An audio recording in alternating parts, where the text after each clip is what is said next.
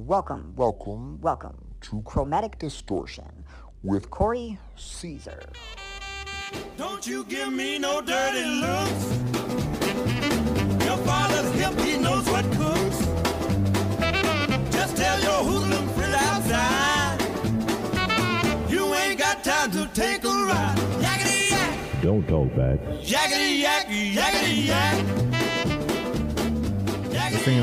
Testicles one two. Testicles one two. What's going on, all you beautiful bastards and all you beautiful people that have a father in your life? Welcome back to Chromatic Distortion. I'm your host, that mildly introverted Corey Caesar. This is episode 42 and part two, and the conclusion of Monday's episode. Um, if you're listening to this, you should already know what this episode is all about. Um, if you don't know, hit pause, go back to episode 41, uh, and listen to that first. Um, I explained it all there uh, in that intro so I don't want to. Uh, I don't. Wanna, I don't want to prolong this. This is obviously uh, uh, coming out on a, on a different time than you're used to, which is uh, Thursday at 2 a.m. This is a continuation. Um, so let's just let's just jump right back in. Um, let me get it back up, cue it up. We are talking. This is the Democratic debates, right where we left off. Here we go. You bring up eliminating the filibuster, which means you would need simply a, a simple majority in a Republican Senate to get something done. I want to turn to Senator Sanders on this because you've said before of this if Donald Trump supports ending the filibuster, which he's talked about himself, you should be nervous. Would you support ending the filibuster? No, but what I would support absolutely is passing major legislation, the gun legislation that people here are talking about, Medicare for all, climate change legislation. So all the stuff you want, you're okay with filib- I will no not filibuster. wait for 60 votes to make that happen. And you could do it in a variety of ways. You could do that through budget reconciliation law. You have a Listen, listen, listen. This is a communist, guys. This is this is what he's saying. No, I absolutely do not want to give up the filibuster because I don't want shit that I don't like to be passed. So I want a filibuster. But on stuff that I want, universal health care, climate change, whatever, then absolutely I'm not going to wait for for 60 votes. You know, the way it's set up to work.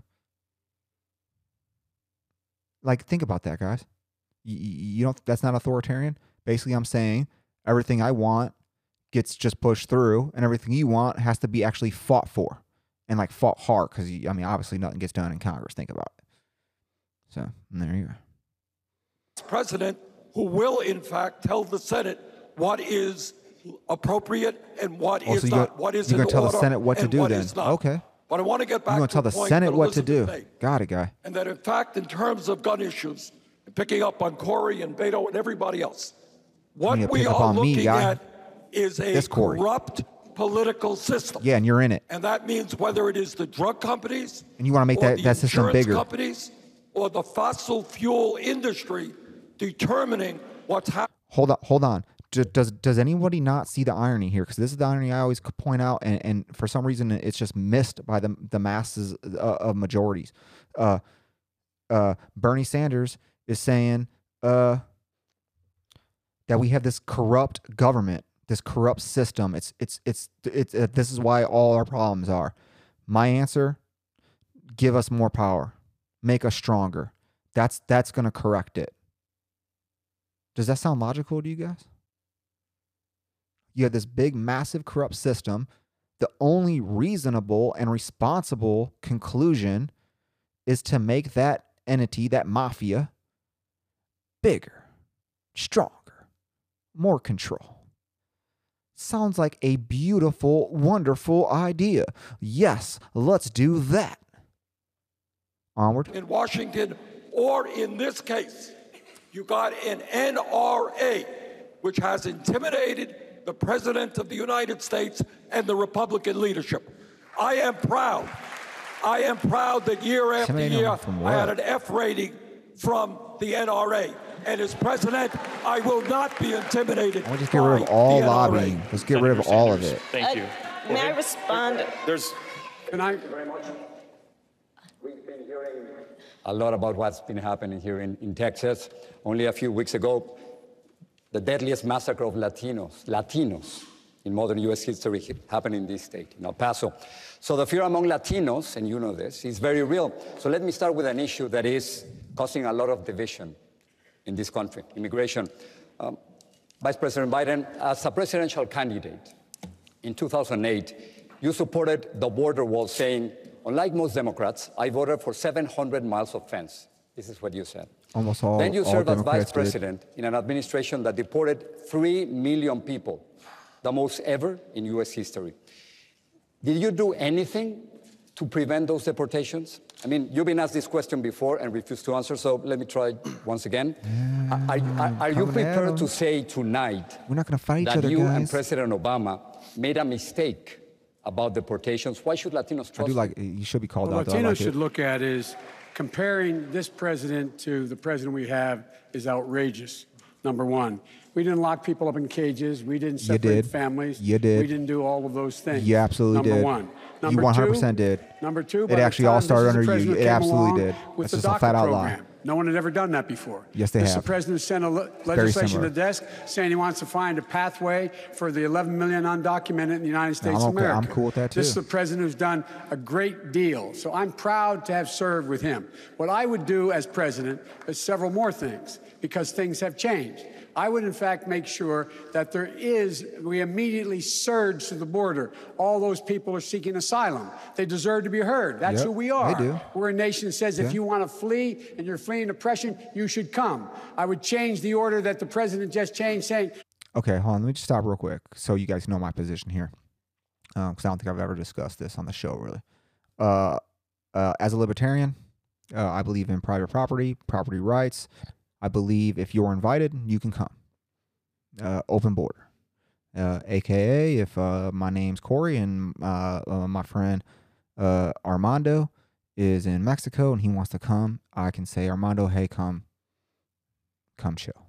And, and he can come in.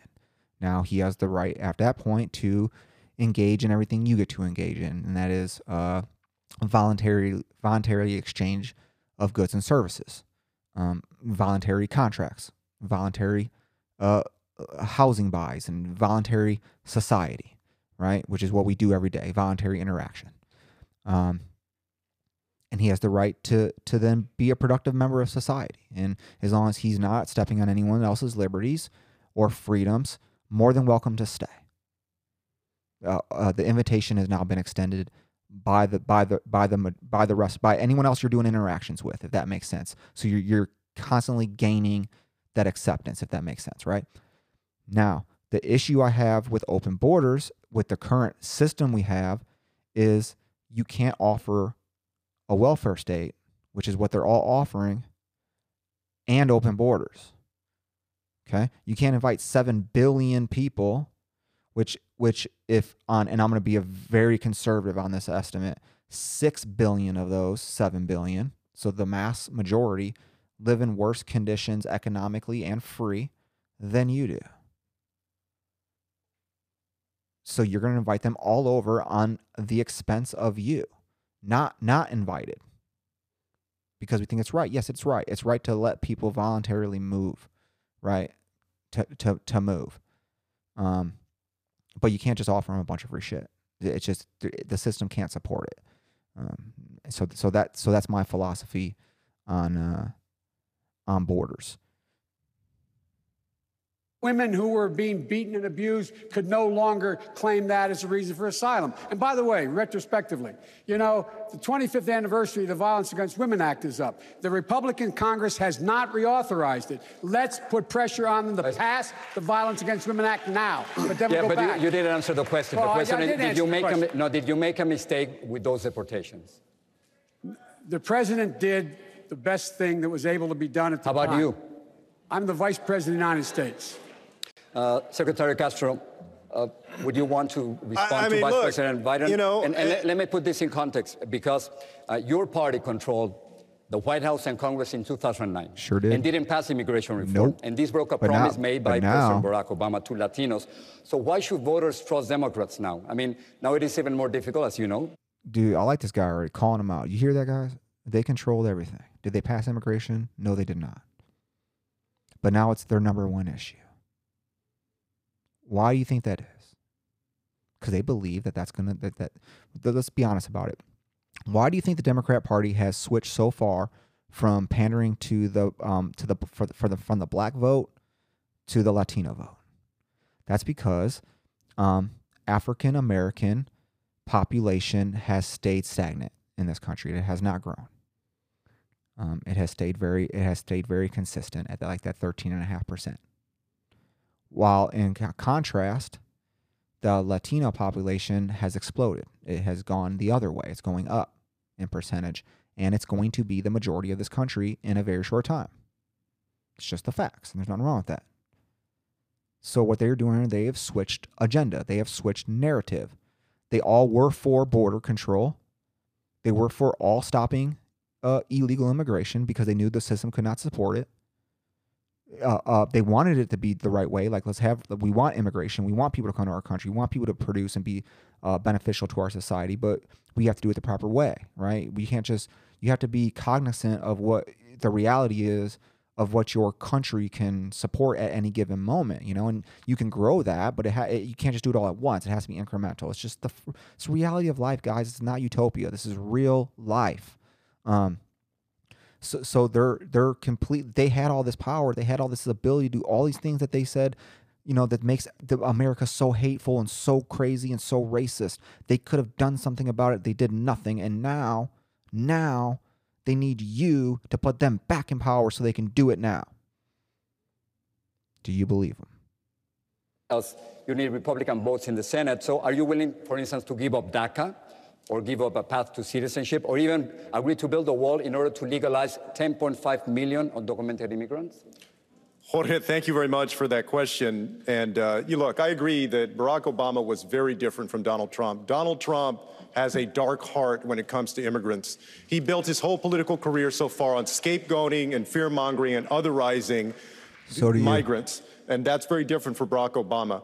Um, but my problem with Vice President Biden, and Cory pointed this out last time, is every time something good about Barack Obama comes up, he says, Oh, I was there, I was there, I was there. That's me too. And then every time somebody Hashtag me too. questions part of the administration that we were both part of, he says, Well, that was the president. I mean, he wants to take credit for Obama's work, but not have to answer to any questions. I mean, Vice, Vice President Biden, you have, I don't get that. you have 40 You didn't answer the question either, say- though, I guy. said. You were asked a Let me just also. say that. I would, I was the first candidate in early April to put forward an immigration plan. You know why? Because I'm not afraid of Donald Trump on this issue. I'm not going to backpedal. I'm not going to pretend like Like I don't have a, my own vision for immigration. So we're not going to give up DACA. We're not going to give up protections for anybody. I believe that on January 20th, 2021, we're going to have a Democratic president. We're going to throw out Mitch Thank you. McConnell and John Cornyn and have a Democratic Senate and a Democratic House. And we're going to pass immigration reform within the first 100 days. Vice President, 45 seconds. I did not say I don't stand. I stand with Barack Obama all eight years, good, bad, and indifferent. That's where I stand. I did not say I did not stand with him. Okay, Senator Warren, uh, hundreds of children have been separated from their parents at the border. And recently in Mississippi, we saw the largest immigration rate in a decade. You want to replace ICE, the agency in charge of rounding up undocumented immigrants. So, how would you deal with the millions of immigrants who arrive legally but overstay their visas? And how would you stop hundreds of thousands of Central Americans who want to migrate to the U.S.? Well, I start with a statement of principles, and that is in this country, immigration does not make us weaker, immigration makes us stronger. Yeah, it depends on if you're not, if you're I not wanna giving see them everything for free. It does not. Legal Makes us very much weaker. And create a pathway to citizenship for our dreamers, but also for their grandparents and for their cousins, for people who overstayed student visas, and for people who came here to work in the fields. I want to have a system that is a path to, to citizenship them to that is fair and How many jobs are there? achievable. Down at the border, we've got to rework this entirely. A system right now that cannot tell the difference in the threat posed by a terrorist, a criminal, and a 12 year old girl is not a system that is keeping us safer true, and it is That's is a good not point. serving our values. That's a va- I mean, that's a valid. That's va- Mr. that part's Yang. valid. We, valid. we need, I want to add one more part on this because I think we have to look at all the pieces. Why do we have a crisis at the border? In no small part because we have withdrawn help from people in Central America who are suffering. We need to restore that help. We need to help establish and reestablish the rule of law so that people don't feel like they have to flee for their lives.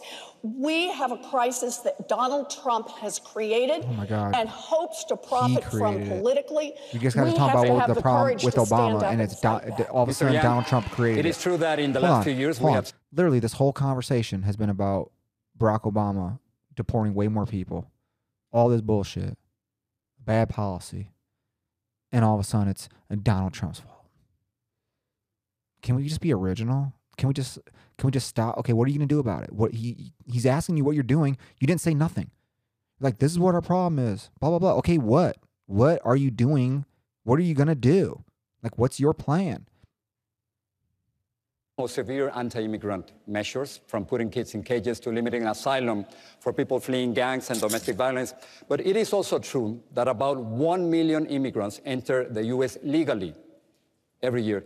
So are you willing to raise the number of legal immigrants I'm okay from that. 1 million to 2 million per Yep, year? all day. And should there be a merit system, as President Trump wants?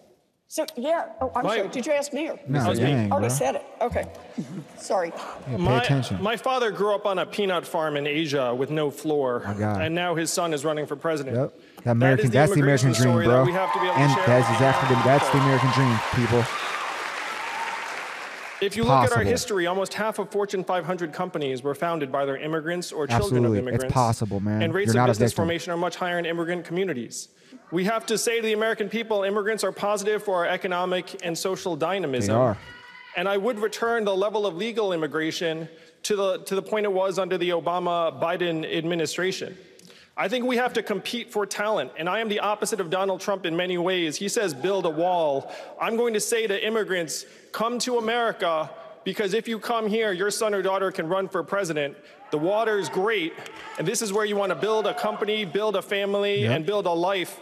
This Positivity. country has been a magnet for human capital for generations. if we lose folks. that, we lose something Everything. integral to our continued success, and that is where I would lead as president. Alcalde Pete. That was a fucking money answer, usted. guys. Pay attention to Andrew. Alcalde Pete, eight out Yang. of 10 Latinos in Texas Yang gang. mass shooting targeting them. This is according to a new Univision poll. President Trump has called Mexican immigrants He's- he's- rapists he's done and for that other killers, part, though, tried to ban Muslims from entering the country, and separated children from their parents. His supporters have chanted, build the wall and send her back. Do you think that people who support President Trump and his immigration policies are racist? Anyone who supports this is supporting racism. Este es racismo y es Come on, sencillo. Some people might not support it The only people, though, who actually buy into this president's hateful rhetoric around immigrants are people who don't know any. We have an opportunity to build an American majority around immigration reform. In my community, a group of conservative Hold on. Republicans Hold on. He said it. around and Hold on. He slipped up. He said we can build an American majority around immigrants. Did you just hear that? Did I not just say that fucking five, ten minutes ago? That that was their whole plan? That was their whole shift? That was their whole redirection? Just like we did the redirection from fucking uh, um, Iraq into fucking Syria? The redirect? He literally just said it. He fucking let the cat out the bag. We can build American society majority out of immigrants. Come here, you can run this country. There you have it. And we'll be in charge, though. We'll, we'll stay in charge, though. We'll give you everything you need. Don't worry. individual, a beloved local Wow. individual who was deported when he went into ICE to try to get his paperwork sorted out because they never thought it would happen to him. In some of the most conservative rural areas of Iowa, I have seen communities that embraced immigration grow. And it's why part of my plan for revitalizing the economies of rural America includes community renewal visas that would allow cities and towns and counties that are hurting not only for jobs but for population to embrace immigration as we have in my city. You know, the only reason that South Bend is growing right now, after years of shrinking, is immigration. It's one of the reasons we acted, not waiting for Washington, to create city issued municipal IDs so that people, regardless of immigration status in our city, had the opportunity to have the benefits of identification. We have an opportunity to actually get something done, but we cannot allow this to continue to be the same debate with the same arguments and the same clever lines, often among the same people, since the last real reform happened in the 1980s. We have to actually engage the American majority around the opportunities for not just growth in small communities, but our values values Thank of you. welcome, values of faith that all argue for us to manage this humanely and in a way that marries our values with our laws. Congresista Beto O'Rourke, una pregunta para usted. Um, in an interview eight months ago, you were asked what to do with the so-called overstayers, people who come with a visa and then stay. And you said, I don't know. Uh, do you have an answer now? I do, and, and if you read the rest of that article in the Washington Post, I talked Ooh, about headliner. harmonizing our entry-exit system with Mexico in the same way that we do with Canada. I think that could help us to keep a handle on visa overstays. But I think the larger question that we're trying to get at is how do we rewrite this country's immigration laws in our own image, in the image of Houston, Texas, the most diverse city in the United States of America in the image of El Paso, Texas, one of the safest cities in the United States of America. Safe not despite the fact that we are a city of immigrants, safe because we are a city of immigrants. I'd have to verify those facts, que but I si don't think those- queremos I don't- I don't believe asegurar nuestras comunidades y nuestro país, necesitamos used to be very tratar cada persona con respeto y dignidad. I will lead an effort to make sure that we rewrite our immigration laws in that way. Never cage another child. Make sure that there is accountability and justice for the seven lives lost under our care and our custody, but also face the fact that Democrats and Republicans alike voted to build a wall that has produced thousands of deaths of people trying to cross to join family or to work a job. That we have been part of deporting people, hundreds of thousands, just in the Obama administration alone, who posed no threat to this country, breaking up their families. Democrats have to get off the back foot. We have to lead on this issue because we know it is right. Legalize America. Begin with those more than 1 million dreamers. Make them U.S. citizens right now in their, this, their true home country. Gracias. And extend that to their parents, their sisters, and their brothers. And ensure that we have a legal, safe, orderly system to come to this country and add to our greatness here. Turn now to national security and the foreign But how- policy but how issue that has such a direct impact here at home. break. Uh, but how are you going to stop the illegal? Okay, we get it. I'm for. We're all for legal immigration. Another muddying the water situation here. There's a difference, and that's what the dude kept asking you about, and none of them answered it. Uh, and like I said before, open border. I'm fine with it. It's actually my stance. But we also, I'm obviously anti-state, so I'm anti-welfare state. Uh, so you just can't give them a bunch of shit. Now, when I say anti-welfare state, just just for anyone new listener, that doesn't mean we don't help people out. Just uh, and, and we'll, we'll we'll you can go back and probably hear me talk about that uh, in other episodes. Check the log. The U.S. relationship with China, trade, and President Trump's tariffs. We received more than 100 questions from viewers wanting to know how all of you are going to handle these tariffs. And Mr. Yang, uh, let me begin with you. Would you repeal the tariffs on your first day in office? And if so, would you risk losing leverage in our trade relationship with China? I would not repeal the tariffs on day one, but I would let the Chinese know that we need to hammer out a deal because right now the tariffs are pummeling producers and farmers in Iowa who have absolutely nothing to do with the imbalances that we have with true. China. A CEO friend of mine was in China recently, and he said that he saw pirated U.S. intellectual property on worker workstations to the tune of thousands of dollars per head. And he said, one, how can my workers compete against that? And two, think about all the lost revenue to American companies. So the imbalances are real, but we have to let the Chinese know that we recognize that President Trump has pursued an arbitrary and haphazard trade policy that has had victims on both sides. So, no to repealing the tariffs immediately, but yes to making sure we come to a deal that addresses How? the, the you gonna make a concerns of? American companies and American deal are you gonna producers. Mayor Pete, let me take that I don't like question. tariffs either. Free trade. Let, let me take that question to you because if you've seen President Vol- Trump's free tweets, he voluntary says what's going to happen here is the Chinese are just going to wait The reality is we got to end the subsidies. So we, we subsidize this this shit and then it's tariffed. So that's the real problem. So we just end the subsidies, and then and then you don't have to worry about the trade. Then you just voluntarily trade for whatever the fucking cost of the of the, the ship does, man. I I mean, it's fucking simple, bro.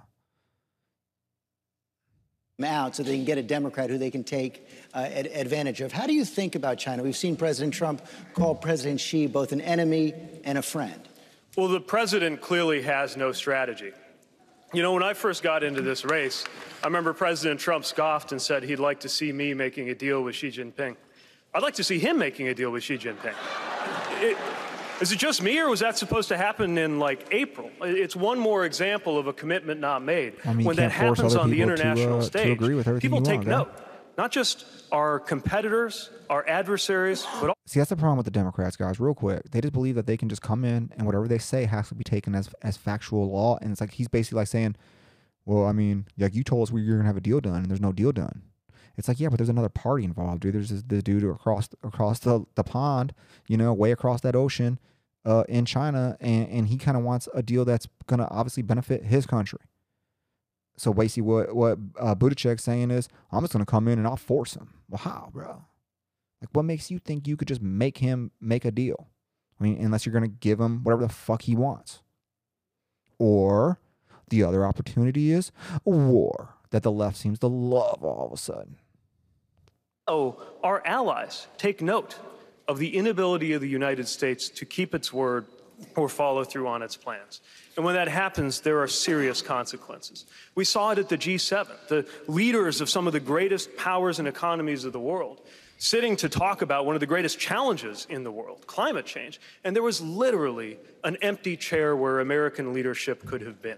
The problem is, this is a moment when American leadership is needed more than ever.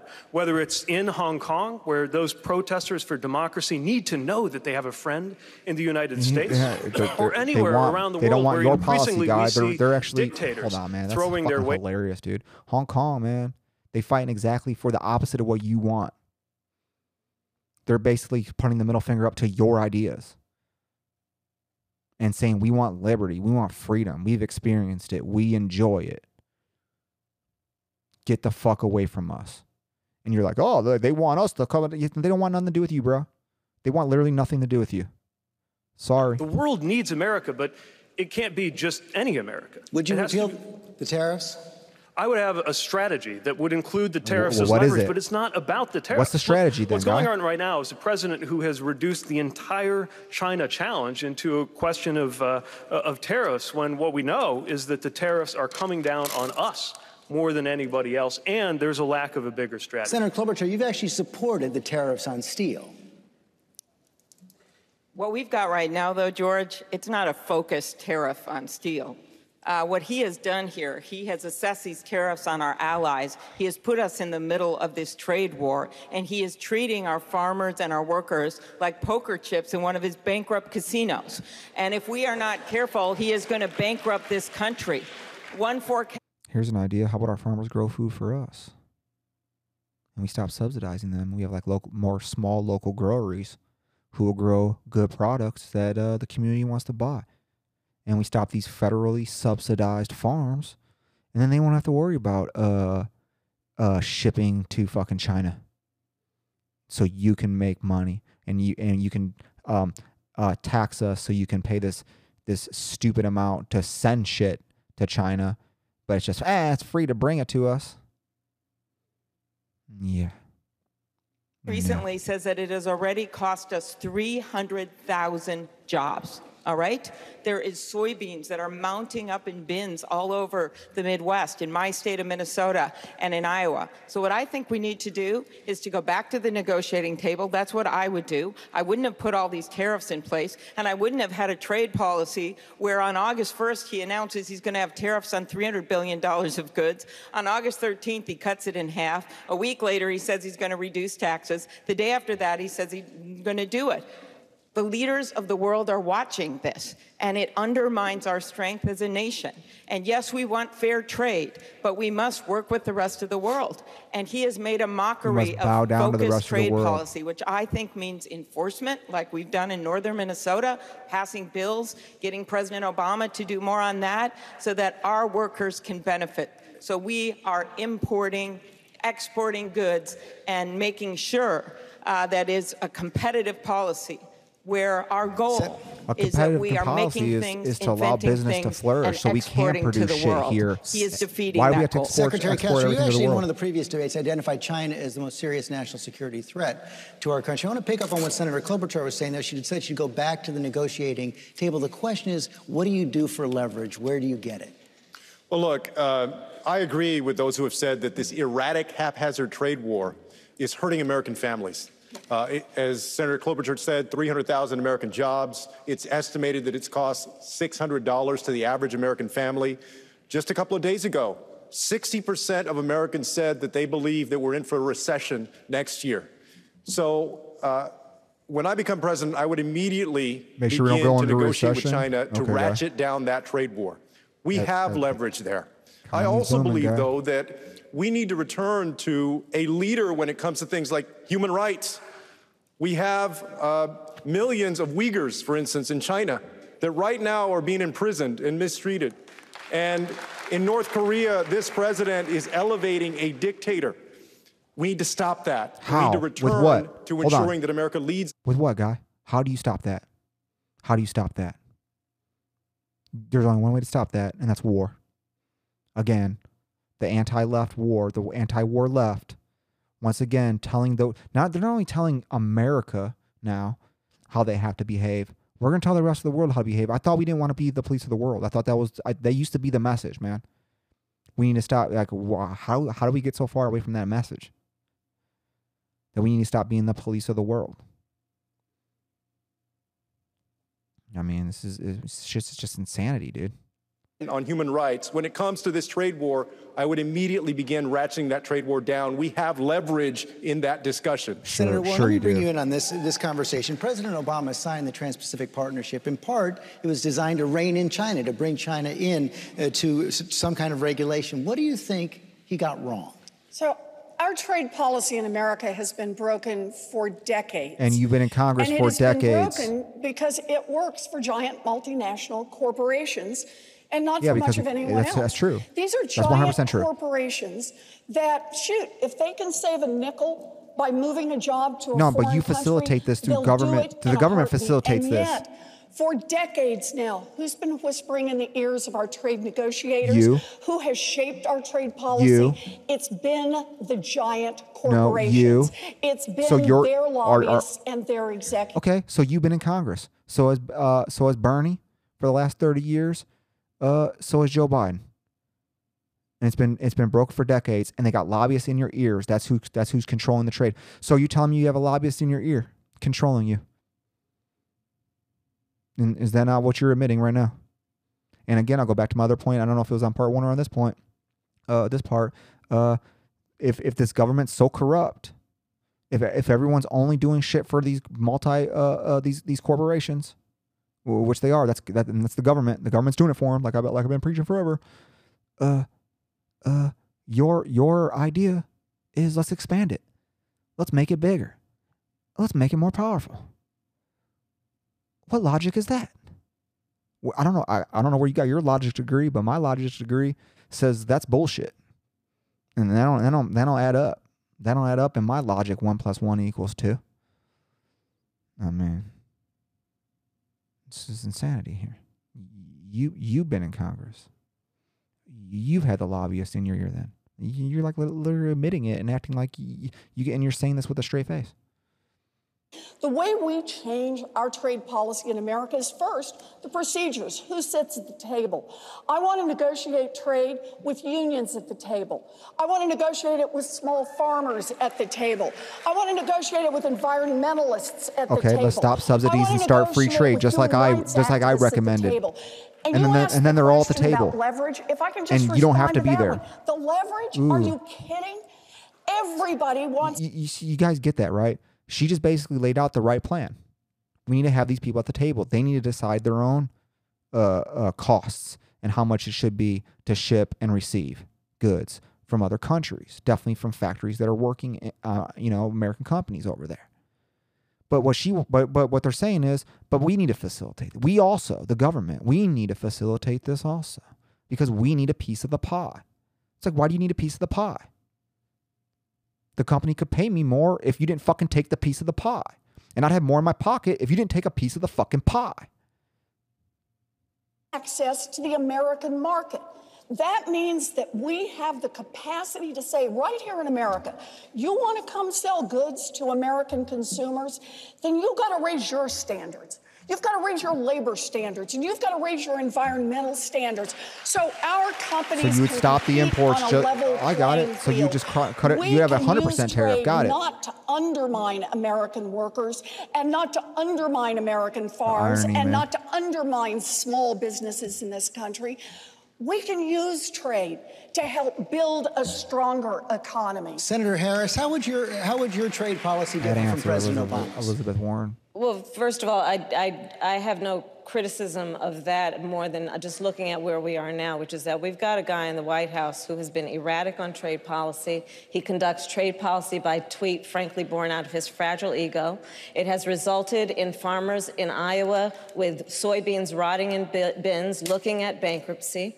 When we look at this issue, my trade policy under a Harris administration is always going to be about saying we need to export American products, not American jobs. And to do that, we have to have a meaningful trade policy. I am not a protectionist Democrat. Look, we need to sell our stuff. And that means we need to sell it to people overseas. That Yeah, means we need trade policies that allow that to happen. Voluntarily. You asked earlier about China. It's a complicated relationship. We have to hold China accountable. They steal our products, including our intellectual Yep. property. They dump substandard products into our economy. Yep. They need to be held accountable. We also need to partner with China on climate and the crisis that that presents. We need to partner with China With on them- the issue of India, North Korea. I am on, and I think the only person on this stage, the By Senate far. Intelligence Committee and the Senate. Homeland Security Committee. We need a partner on the issue of North Korea. But the bottom line is this Donald Trump in office on trade policy, you know, he reminds me of that, that guy in The Wizard of Oz. You know, when you pull back the curtain, it's a really small dude. Okay. That was, that was- like horrible. I'm sorry. I'm not even going to take the bait, Senator Harris, but I am going to take this Oh, to Senator. George, that wasn't about you. I'm going to take this to Senator Sanders right now There is because a reason.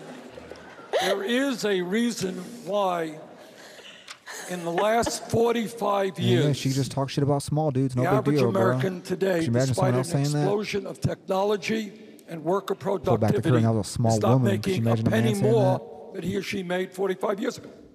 And one of the reasons is that for decades we have had disastrous trade policies. And I got to say to my good friend Joe Biden, Joe and I strongly disagree on trade. I helped lead the opposition to NAFTA and PNTR, which cost this country over 4 million good paying jobs. Bernie's right on that one. And what happened is people who had those jobs ended up getting other jobs making 50% of what they made in manufacturing. That's true. So Trump obviously hasn't a clue. Trump thinks that trade policy is a tweet at 3 o'clock in the morning. What we have got to do is develop a trade policy that represents workers, represents the farmers in the Midwest and elsewhere who are losing billions right now because of Trump's policy. Okay, yes. Okay. Yeah, we get it. Government's been bad on, on trade for decades. Y'all y'all admit it. So let's get government out of trade. Boom. Problem solved. Again, back to my point. Let's let the workers, let's let the companies who, who, who, are, who have these workers, let's let them decide their own trade, guys. Free trade. Let's just end all this bullshit. Then we're not subsidizing nobody. You're not paying no uh, American tax dollars for anything, and then and then it all it all comes out of the American uh, corporations and those companies you hate so much that you want to tax more. You don't have to tax them more. Make them pay for their own shit coming, and then they can they can they can they can uh, um, form collectives with each other, and then negotiate trades with other uh, corporations uh, overseas. I mean, I mean, what are we doing here? Look, they're all they're all basically giving you the answer. They're all right. But again, they want to be the middleman. They want to facilitate it. They want to be the power. They don't want you to actually have that power. They want to be able to control that interaction. They don't want you to have that voluntary interaction. They want you to voluntarily interact with them so they can voluntarily interact with somebody else, and then they'll do whatever's best for them. A trade policy which understands that if a company shuts down in America and goes abroad and then thinks they're going to get online to get a lucrative federal contract under Bernie Sanders, they got Vice- another guess coming. Vice President Biden, he invoked your name. Yeah. Well, uh, look, uh, we're either going to make the policy or China's going to make the trade, the rules of the road. We make up 25% of the world economy. We need another 25% to join us. And I think Elizabeth, uh, Senator So Warren is correct. control the world? At the table has to be labor. And All about power, has to be guys. Environmentalists. It's all government the fact is. of the All matter the state is. China. Power. The problem isn't the trade deficit. The problem is they're stealing our intellectual property. The problem is they're violating the WTO. They're dumping steel on us. That's a different issue than whether or not they're dumping agricultural products on us. In addition to that, we're in a position where if we don't set the rules, we in fact are going to find ourselves with China setting the rules. And that's why you need to organize the world to take on China to stop the corrupt practices that are underway. Senator Booker, close out this round. Sure. There's one point we're really missing on the stage right now, which is the fact that Donald Trump's America First policy is actually an America isolated, an America alone policy. Exactly. From trade to ch- battling China to uh, the global crisis of climate change, the challenges in the Middle East, he is pulling us away from our allies, out of the Iran deal, out of the Paris Climate Accords. And on trade, he's deciding to take on China. Hold on, haven't you all just got done talking about how you need to make everything better for the American people? And then you turn around and literally say, "We're trying to be all we're talking about is Amer- making America better." Uh, isol- isolationalists. We're only talking about how we're gonna make us better. It's like, yeah, isn't that the idea? It's our country. Isn't it the idea to make our, our country better, not not China better, or India better, or France better? Now, now if we can bring them up along with us, that's obviously the goal. But shouldn't the first uh uh business be us? I mean, am I wrong? I don't know. while at the same time taking on tariff battles with all of our allies. Mm-hmm. You literally have him using a national security waiver to put tariffs on Canada. Now, look, I'm the only person on the stage that finds Trudeau's hair very menacing, but they are not a national security threat. We cannot go up against China alone. This is a president that has a better relationship with dictators like Duterte and Putin than he does with Merkel and Macron. We are the strongest nation on the planet Earth, and our strength is multiplied and magnified when we stand with our allies in common cause and common purpose. That's how we beat China. That's how we beat climate change on the planet Earth. And that's how American values are the ones that lead on issues of trade and workers' rights. David. George, thank you. I want to turn now to our troops overseas into America's longest war in Afghanistan. Of course, Tulsi Gabbard, talks the best on the war, is not dead, here, so let's hear to this president. bullshit. Secret talks at Camp David have been canceled before they could happen. Many of you have waited on that already. So I want to move past that tonight to do. what all of you have promised on the campaign trail. Many of you on this stage have said you'd bring the troops home in your first term. Others have said in your first year. Senator Warren, we all know the presidency is much different from the campaign trail. President Obama wanted to bring the troops home. President Trump promised to bring the troops home. None and you it. have said of Afghanistan, let's help them reach a peace settlement. It is time to bring our troops home in your Not only that, but Obama started three more wars. And, and go back to uh, why so serious. You can you can hear about about that. I, I mentioned that. Um, and and if we're gonna be fair, if we're now now now listen, guys, I'm the more anti-war than anyone listening to this. I guarantee it. Uh, we can uh uh try Donald Trump right now for war crimes, for for uh, uh, uh bombing the bombings in Yemen with, with Saudi. We get right now and Syria continuing that. We can go ahead and, and try him for war crimes. We can do the same thing with Obama. We can George Bush right down the line. The one thing that Donald Trump has not done in my lifetime, there, there- there's, there's been he's done something that no other president has done in my lifetime. He still has time to do it, and and there's a, obviously that possibility, but he has not started any other. Uh, uh, he has not started any intervention. He has not started any new conflict in a in a different country. In his first term. Think about that. I've been born since 1982. Every president has started some conflict in some country in their first term. Donald Trump's the only one who has not. So hate him all you want. He's better than you on that. starting right And to be fair, Bernie Sanders is pretty anti-war. He's one of the only few candidates, I believe, up here that, uh, and maybe the only one, um, who who voted against the Iraq War. He was the only one correct at the time. So I give Bernie uh, uh, props from that. He is anti-war. He he definitely is anti-war. Um, it's just not his main. It's not his main issue. Not his main. So I, I don't want to knock him for that because hey, that's something we agree on. So so me and Bernie, we we lock fist on that one. Would you keep that promise to bring the troops home starting right now with no deal with the Taliban? Yes. And I'll tell you why. What we're doing right now Um, because the Taliban did not attack us on 9/11, guys. Al Qaeda did. Sorry, I don't, I don't know why you guys keep peddling this fucking uh, narrative. in Afghanistan is not helping the safety and security of the United States. Nope. It is not helping the safety and security of the world. Sure is It is not. not helping the safety and security of Afghanistan. Nope. It's destroying our we economy need also. to bring our troops home. Every single one of and them. then we need to make a big shift. We cannot ask our military to keep solving problems that cannot be solved Yeah. militarily. We're not going to bomb our way to a solution Yep, you can't. in Afghanistan. Nope. We need to treat the problem of terrorism as a worldwide problem. And that means we need to be working with all of our allies our European allies, our Canadian allies, our Asian allies, our allies in Africa and in South America.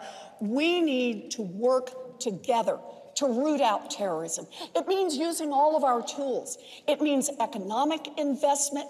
It means expanding our diplomacy. Nah, see, now she talking about she talking about being a fucking one world army. No, no, no, no, no, Elizabeth Warren, you were on the right, man. You were so on the right track there. I was about ready to give you the fucking ding, ding, ding. I don't have a ding, ding, ding, but I was gonna give you one. You hit, you hitting the nail on the head until you until you start transitioning into this. We're gonna root out. We're gonna no, no, no, no, no, no, no, no military. Rooting out nothing. You're not going in anywhere else and rooting out anything. You deal with it here. Deal with crime here. efforts instead of hollowing out the State Department and deliberately making it so we have no eyes and ears in many of these countries. We need a foreign policy that is about our security and about leading on our values. Senator Warren, a quick follow on that because top So how does bombing people in fucking Syria help you be safe in America? Think about it. Syria has no ability to attack the United States of America. Leaders, military leaders on the ground in Afghanistan scared told are me you you? can't do it without a deal with the Taliban. You just said you would. You know, you would bring them home. What if they told you that? Would you listen to their advice? I was in Afghanistan with John McCain two years ago this past summer. I think it may have been Senator McCain's last vi- trip before he was sick. And I talked I hope to he caught it there. We did. We talked to all the military millions of leaders, people he was American responsible and for local leaders. We talked to people policy. on the ground and asked the question, the same one I ask on the Senate Armed Services Committee, every time one of the generals comes through. Show me what winning looks like. Tell me what it looks like. There you go. like. It doesn't look like nothing. And what you hear is a lot of hum, uh, uh, because no one can describe it. And the reason no one can describe it. Because there is no win. is because the problems in Afghanistan are not problems that can be solved by a military. I have three older brothers who all served in the military. I understand She's right. firsthand the kind of commitment they have made. They will do anything we ask them to do. But we cannot ask them to solve problems that they alone cannot solve. We need to work with the rest of the world. We need to use our economic tools. We need to use our diplomatic tools. We need to build with our allies. And we need to make the whole world safer, not keep troops bombing in Afghanistan. Senator Overall, Warren, was a thank you. Overall, I like I do want to stay on this, and I want to turn to Mayor Buttigieg because you're the only veteran on this stage who served in Afghanistan. you guys invite we heard Tulsi. in recent days from General Joseph Dunford, the chair of the Joint Chiefs of Staff, who said in recent days, I'm not going to use the word withdrawal right now. It's our judgment the Afghans need support to deal with the level of violence. If he's not even using the word withdrawal, would you put your promise to bring troops home in the first year on hold to follow the advice? You know, I served under General Dunford, way under General Dunford in Afghanistan. and today, September 12th, 2019, means that today you could be 18 years old, old enough to serve, and have not been alive on 9 11. We have got to put an end to endless. Man, I've said that on podcasts before, and the bro. way we do it stole my line, see dude. to it that This Joker stole my line, bro. You listen to you listen to chromatic distortion. I've said that, bro. There's people there's people that are fighting over there that weren't even born, bro. They have no idea what they're even fighting for. that country will never again be used for an attack against our homeland, and that does not require an open ended commitment of ground troops. Let me say something else, because if there's one thing we've learned about Afghanistan, from Afghanistan, it's that the best way not to be caught up in endless war is to avoid starting one in the first place. And so, when I am president, an Absolutely. authorization for the use of military force will have a built in three year sunset. Congress will be required to vote, and a president will require, be required to go to Congress. Oh, you mean like it like seek an like the law says Because already? If our troops can summon the courage to go overseas, the least our members of Congress should be able to do Absolutely. is summon the courage to take a vote on whether they ought to be. I'm, there. I'm all right. By the way, that. we also have a 100%. president right now who seems to treat troops as props, or worse, tools oh for his own enrichment. We We've saw what's going on that. with It's flights apparently being routed through Scotland just so people can stay at his hotels. I'll tell you, as a military officer, the very first thing that goes through your mind, the first time you ever make eye contact with somebody that you were responsible for in uniform, is do not let these men and women down. This president is doing exactly that. I will not. Mayor Buttigieg, thank you. I want to turn to Vice President Biden that's a- that's a little because the concerns about uh, any possible vacuum being created, being created in Afghanistan if you pull the U.S. troops out uh, has been heightened by what we've seen in recent days on the ground in Iraq. Uh, when you were vice president, President Obama turned to you to bring the troops home from Iraq. You have said on the campaign trail, "quote I made sure the president turned to me and said, Joe, get our combat troops out of Iraq." There was a major drawdown of U.S. troops, And he went right back and then. ISIS seized, by some estimates, 40% of the territory in Iraq. You then had to send thousands of troops back. Uh, go back and listen to why so serious, and you'll understand exactly why those uh, ISIS came in and took forty percent back, and we went right back in, causing Iraq three. Was it wrong to pull out of Iraq that quickly? And did the move actually no, help ISIS no, take hold? No, what was wrong was Operation Timber Sycamore and the redirect, like I, I mentioned in part one. The redirect. You redirected uh, into Syria. You f- started funding. You where you committed treason, bruh. You funded Al Qaeda, which turned into ISIS, and they w- they never were going to be a puppet of you of America, and they just walked across the fucking border. And all those troops that we had trained just dropped their weapons and ran away. They- We don't give a fuck about this part of Iraq. And then they were driving our trucks and shit. Oh, it wasn't wrong to pull up. But I want to answer Wow. an Afghanistan question. I've been in and out of Afghanistan, not with a gun, and I admire my friend uh, for his service. But I've been out of Afghanistan, I think, more than anybody on this, on this, and it's an open secret. You reported a long time ago, George, that I was opposed to the surge in Afghanistan. The whole purpose of going to Afghanistan was to not have a counterinsurgency, meaning that we're going to put Oh, that said country together. Afghanistan, It cannot be put together. Let me, let me say it again. It will not be put together. It's three different countries. Pakistan owns the three counties, the, the, the three provinces, and the east. They're not any part of it. The economies run it. I will go on and on, but here's the point. The point is that it's a counterterrorism strategy. We can prevent the United States from being the victim of terror coming out of Afghanistan by providing for bases, insist that Pakistanis provide bases for us to, eh, to airlift from and to move against what We don't need know. more We don't need those troops there. I would bring them home. And Joe Dunford's a fine guy, but this has been an internal argument we've had for eight years. With regard to, uh, with, with regard to um, uh, Iraq, the fact of the matter is that, uh, you know, I should have never voted to give Bush the authority to go in and do what he said he was going to do. But the you did. AUMF was designed, he said, to go in and get the Security Council to vote 15 to nothing to allow it? inspectors to go in to determine whether or not anything was being done with chemical weapons or nuclear weapons. And when that happened, he went ahead and went anyway without any of that proof. I said something that was not meant the way I said it. I said from that point on, what I was argued against in the beginning, once, he started to put the troops in was that, in fact, we were doing it the wrong way. There was no plan. We should not be engaged. We didn't have the people with us. We didn't have our alliance. We didn't have allies with us, et cetera. And it was later when we came to, into office, the Barack turned, the president turned to me and said, Joe, when they said we had a plan to get out, he turned to the whole security and said, Joe will organize this. Get the troops home. Yeah, but My you son didn't- spent a year in Iraq. you didn't get out- And I understand. You didn't get out on his we were right to get the combat troops out.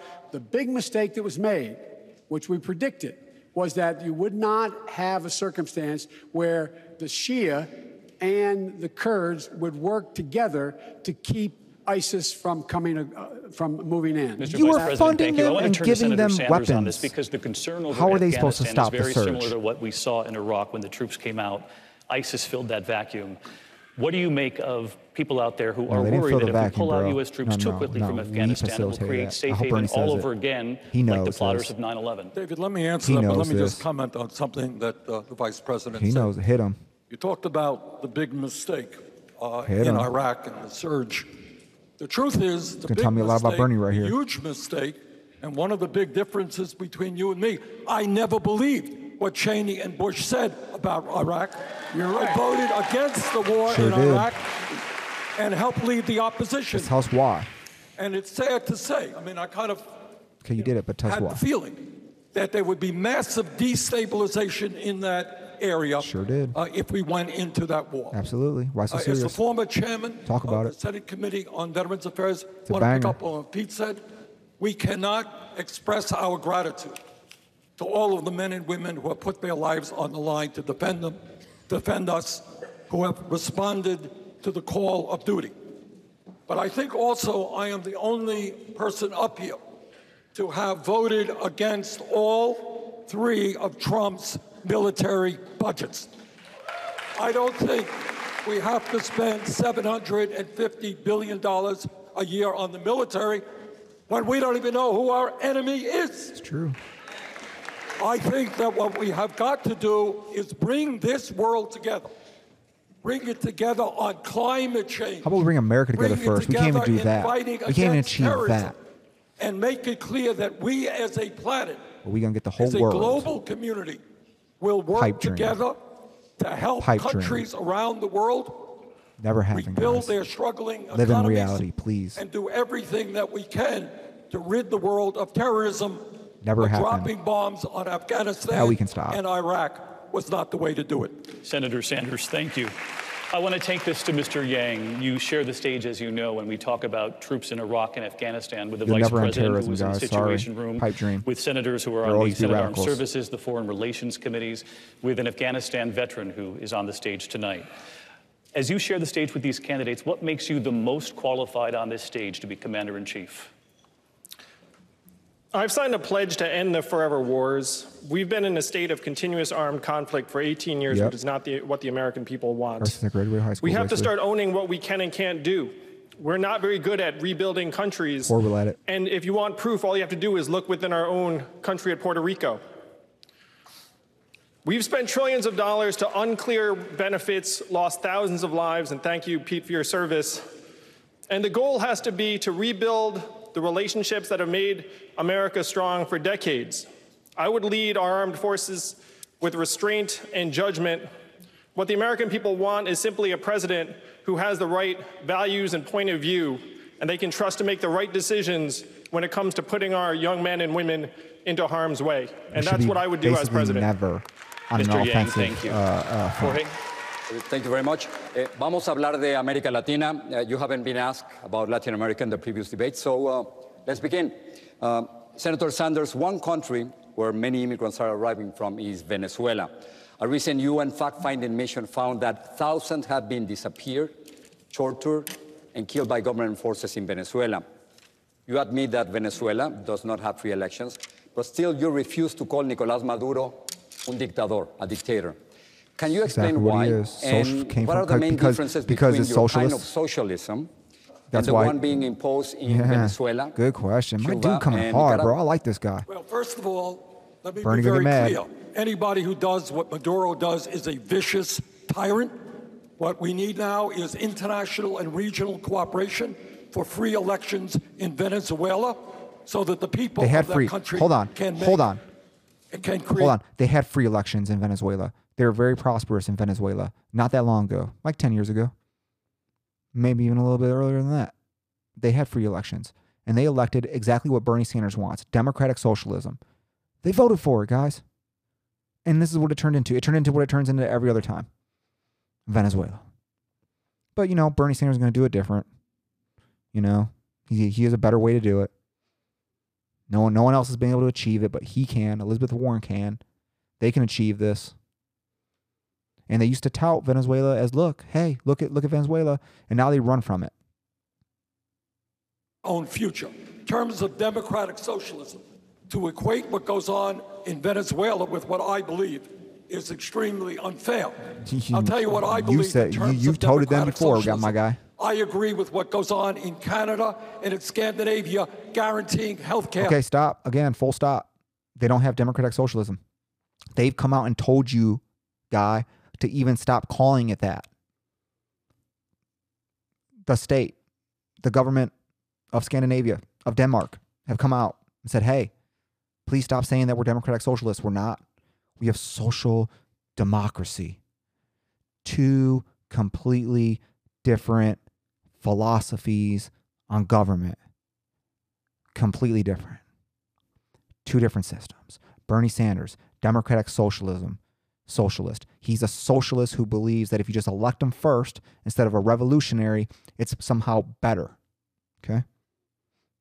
But with all the same bullshit that socialism brings. Social democracy believes in free market capitalism, which is what they all enjoy over there, in case you missed it, even in Canada. But they also believe in using that wealth to help out socially to the less fortunate. Basically, the same shit we got. They just do it a little bit more. Uh, but they have a freer economy, which gives them more money to play with, which is why they're, uh, um, which is why they're happier and why they can afford all these things. They actually have a freer market than us. I think I think we're going to jump them this year though, because we've been rolling back regulations. One of the very few things Donald Trump has done well. all people as a human right. I believe that the United States should not be the only major country on earth not to provide paid family and Dude, medical this guy got leave. the same answers for every I question, bro. every worker in this You got the same four lines. a living wage. You heard it once, you heard it a million the times. union The socialist Bernie I Sanders, folks. believe Also, that what to me democratic socialism means is we deal with an issue we do not discuss enough, Jorge, not in the media and not in Congress. You got three people in America owning more wealth than the bottom half of this country. You got a handful of billionaires controlling what goes on in Wall Street, the insurance And companies, it pays the economy for about two months. You take all their money. So cool. be Now maybe. what? What we should be doing is creating an Thank you. economy that works for all of us, not one Man, percent. no answer again That's from my Bernie Sanders. understanding Ber- of Bernie Sanders democratic will. socialism. Secretary they're- you wanted hey, to say, all, uh, all, all you need to know about a democratic socialist, socialist is they will never answer a question. Uh, shout out to Ben Burgess. Uh, watch any of his videos where he's being interviewed by anybody. Um, homie will not answer a question. He will spin just like Bernie. Bernie will never answer a question directly, and he'll get mad at you if you question his policy. He gets angry, angry old man, angry old white man. Remember, angry rich white man is the problem in America. They'll keep telling you, and you notice that the front run, the two front runners are are um, old white men that have that are rich. Bernie Sanders, three homes, four million dollars, rich guy, 45 seconds. Right. Uh, sure, thank you. Jorge. I'll call Maduro a dictator because he is a dictator. Yep, absolutely.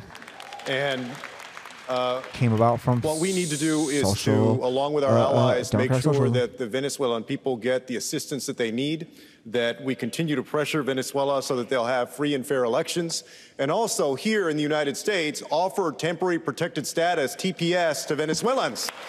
That is something that the Trump administration has failed to I'm do for that. all of his big talk about supporting the Venezuelan uh, American community. He has failed. I will not. I also believe that we need to do things like a 21st century Marshall Plan for Honduras, El Salvador, and Guatemala so that people can find safety and opportunity at home instead of having to make the dangerous Absolutely. journey to the like United. States. And uh, under my administration, we're going to put renewed focus on Latin America. It makes sense. There are neighbors, Yep. and we have a That's lot true. of things in I mean, that's common. real- that's it also makes guys. sense that because we have a country like China that is going around the world to places like Africa and Latin America, making their own relationships, strengthening those. The United States needs to strengthen its partnerships in Latin America immediately. Thank you, Senator. And I will. Se- Senator Booker, uh, let me ask you about Brazil.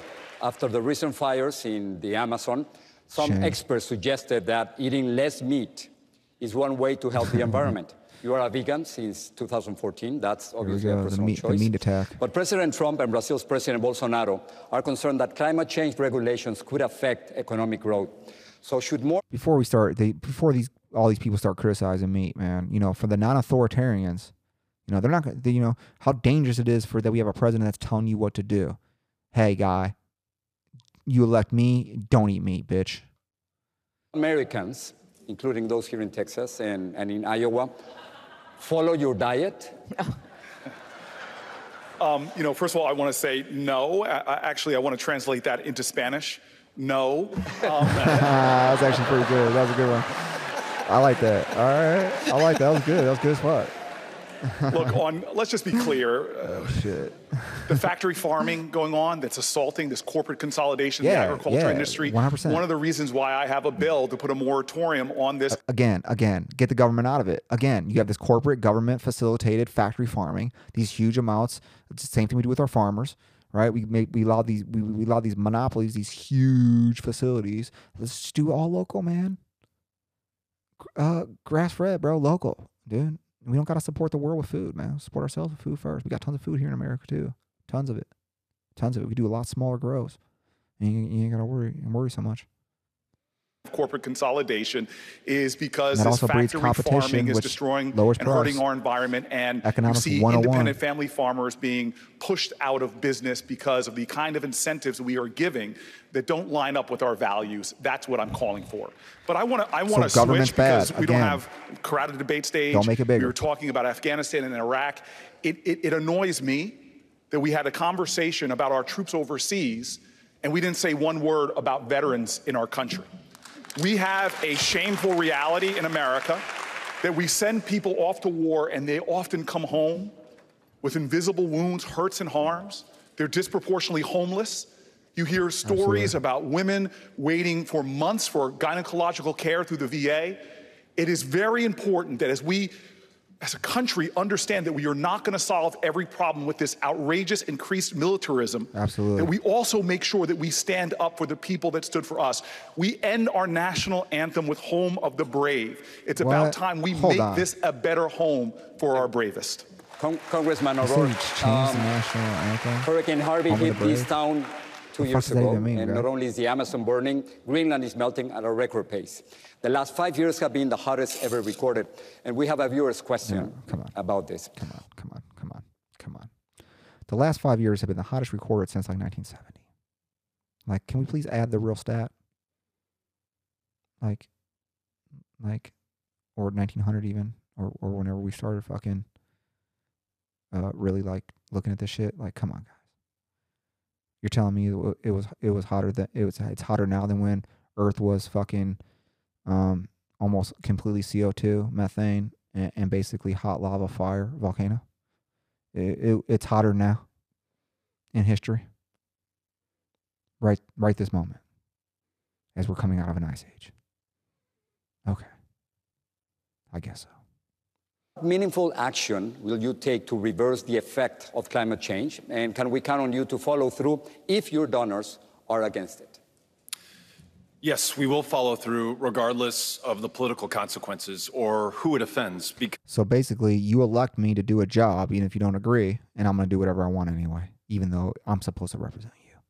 Because this is the very future of our planet and our ability for our children and grandchildren to be able to survive. Again, telling your kids they're going to die. We will make sure that we get to net zero greenhouse gas emissions no about later than the year 2050. What about that We are halfway there by 2030, that we mobilize $5 trillion. Hold on. So you literally spent. You're going to spend. eh, Most of these plans are like eighty trillion dollars. It's going to be way more than that, and, and forty to eighty trillion dollars, and it's going to absolutely. There, all the studies will say it's that you will not find one study. Try, please try to find a reputable study that will tell you that spending eighty trillion dollars on climate change will do anything.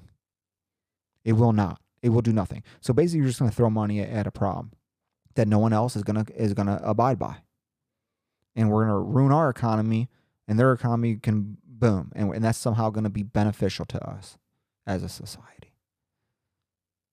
And think about it, guys.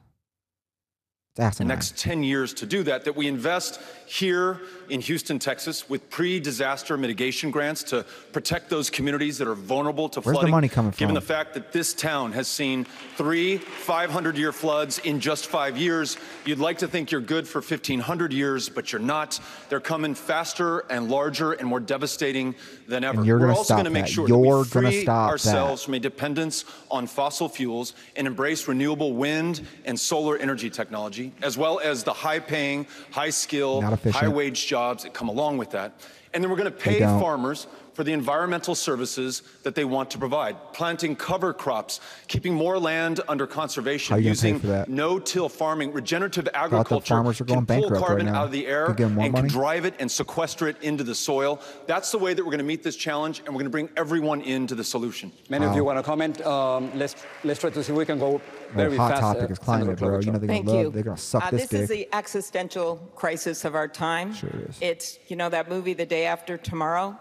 It's today. Uh, we have Sky's seen falling, a warming in our world uh, like never before. We're seeing flooding in the Midwest, flooding in Houston, fires in the West. And I think having someone leading the ticket from the Midwest will allow us to talk about this in a different way and get it done. On day one, I will get us back into the International Climate Change Agreement. On day two, I will bring back the clean power rules that President Obama had worked on. On day three, I will bring back the gas mileage standards. You can do all that without Congress, which is good. On day Look at that. four, Look, look, look five, how happy they are. Look how happy they are that I could do. I could be a dictator myself. Look how happy she was. I wish you could see her face. She was so happy. I could do that without Congress. Ooh, I could pass laws without Congress. I love it. I love going over the fucking. I love going right over the American people and doing whatever the fuck I want, bruh. Cause you know I don't want power. I'm not authoritarian. Duh. The authoritarians on the other side. Duh. six. You're all I authoritarians, working with man. Congress and mayors and business people all You're all over birds the of the same fucking feather. introduce sweeping Trash. legislation to get at that 2050 goal. And on day seven, you're supposed to rest, but I won't. Uh, Senator this Warren, is what uh, we need to do if we're going to get at climate change. We have to take this on as a crisis that's happening right now. Senator Warren, should American foreign policy be based around the principle of climate change? Yes. Uh, we need to work on every front on climate change. It is the threat to every living thing on this planet, and we are running out of time. Every time the scientists go back, they say we have less and less time than we thought we had. But that Uh, please go back. Please go back and tell me when when uh, climate science, scientists have been correct. At any point in history. Don't worry, I'll wait. You know, because we were headed toward an ice age when I was a kid. I mean, I mean, what? I mean, come on, guys. There's no data to support this. No real data.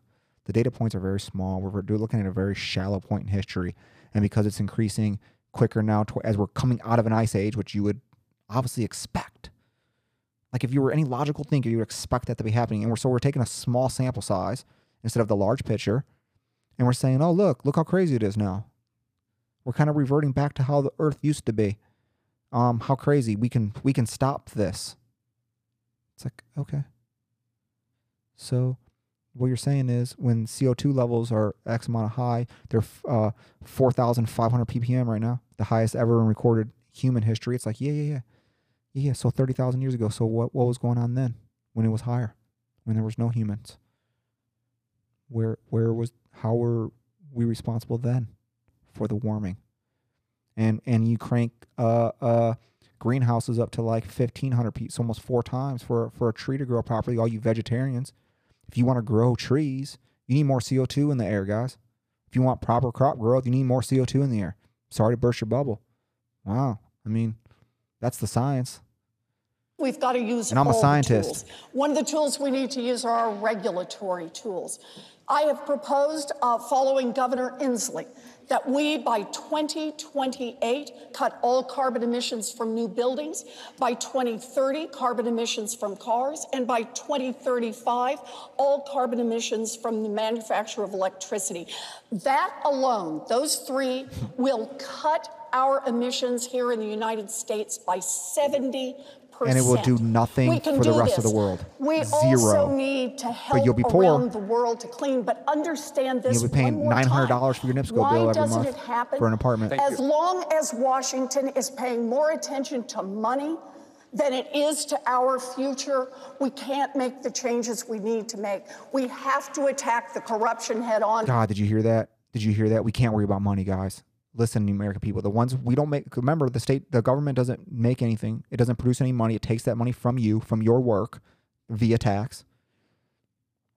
Money. We gotta stop worrying about money, guys. You gotta stop telling the government to worry about money.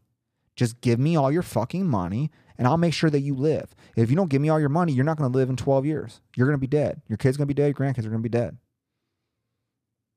But you know they're not. They're not promote. They're not promoting fear or nothing like that. That's the other side. Everyone's always, oh my God, he's making fear. Fear? Fear? You're telling people they're going to fucking die if they don't give you all your money. Insanity. so that we can save our planet. Senator Harris, 45 seconds. When I think about this issue, it really is through the lens of my baby nieces who are one and a half and three years Yeah, old. 'cause they're all going to die too. Watch. Uh, when I look at what is going to be the world if we do nothing when they turn 20, I am really scared. And when I've been in the What's United? States Tell Senate us. for now the last two and a half years, and I look at our counterparts, the Republicans in the United States Senate, they must be looking at their children. And then when they look at the mirror, I don't know what they see, but it's a lack of courage. And this, this is an issue that, yes, it represents an existential threat. Hold on. It's a lack of courage to not tell your kids they're going to die. It's courageous to look at your uh, five year old who's, you know, getting ready to go to kindergarten and like, hey, hey, little Kimmy, uh, I know you don't really want to, I, I really don't, I know you don't really understand this right now, but guess what? Uh, if they don't come take all my check, and if I don't give them $40 trillion or agree to giving them 40, $40 trillion, uh, you're to die before you're 20. And the people who don't want to give $40 trillion, they're going to be responsible for it, not me, because I told you. It is also something we can do something about. This is a problem that was created by human behaviors. No, it was not. And we can change. Really? There, there's so so yes, climate change is scientific fact. Scientifically, f- is fa- it's factual that climate is changing. There's no data that says humans are responsible for this. And if you look at it in a whole, it's quite the opposite. Our behaviors in a way that saves our planet. I've seen it happen in California. I took on, as the Attorney General of California, I ran the second largest Department of Justice in the United States, second only to the United States Department of Justice. I took on the big oil companies, and we saw progress. If any of you have been to Los Angeles, 20 I think my cat just threw up, dude. That's what that's what she, and I really think that's what she thinks of this answer. years ago, you'll remember that sky was brown. You go there now, the sky is blue. And you know why? Because leader just decided to lead, and we took on these big fossil fuel companies. We have some of the most important and strongest laws in the Thank you country. very much. And we made a difference. And my point being, I've done it before, and I will lead as president on this issue. And you have the most homeless in your state. And the wealth dish and and and the uh, the gap between the wealthy and the poor is the largest in your state. So your policies have done really good. They've done really good to do exactly what everyone is f- afraid of. It's gonna make it's gonna make a system of a very wealthy and a very poor, and no one in the fucking middle. And I, I kind of like the middle. I kind of like where I'm at. I don't really want to be rich. I don't want to be poor.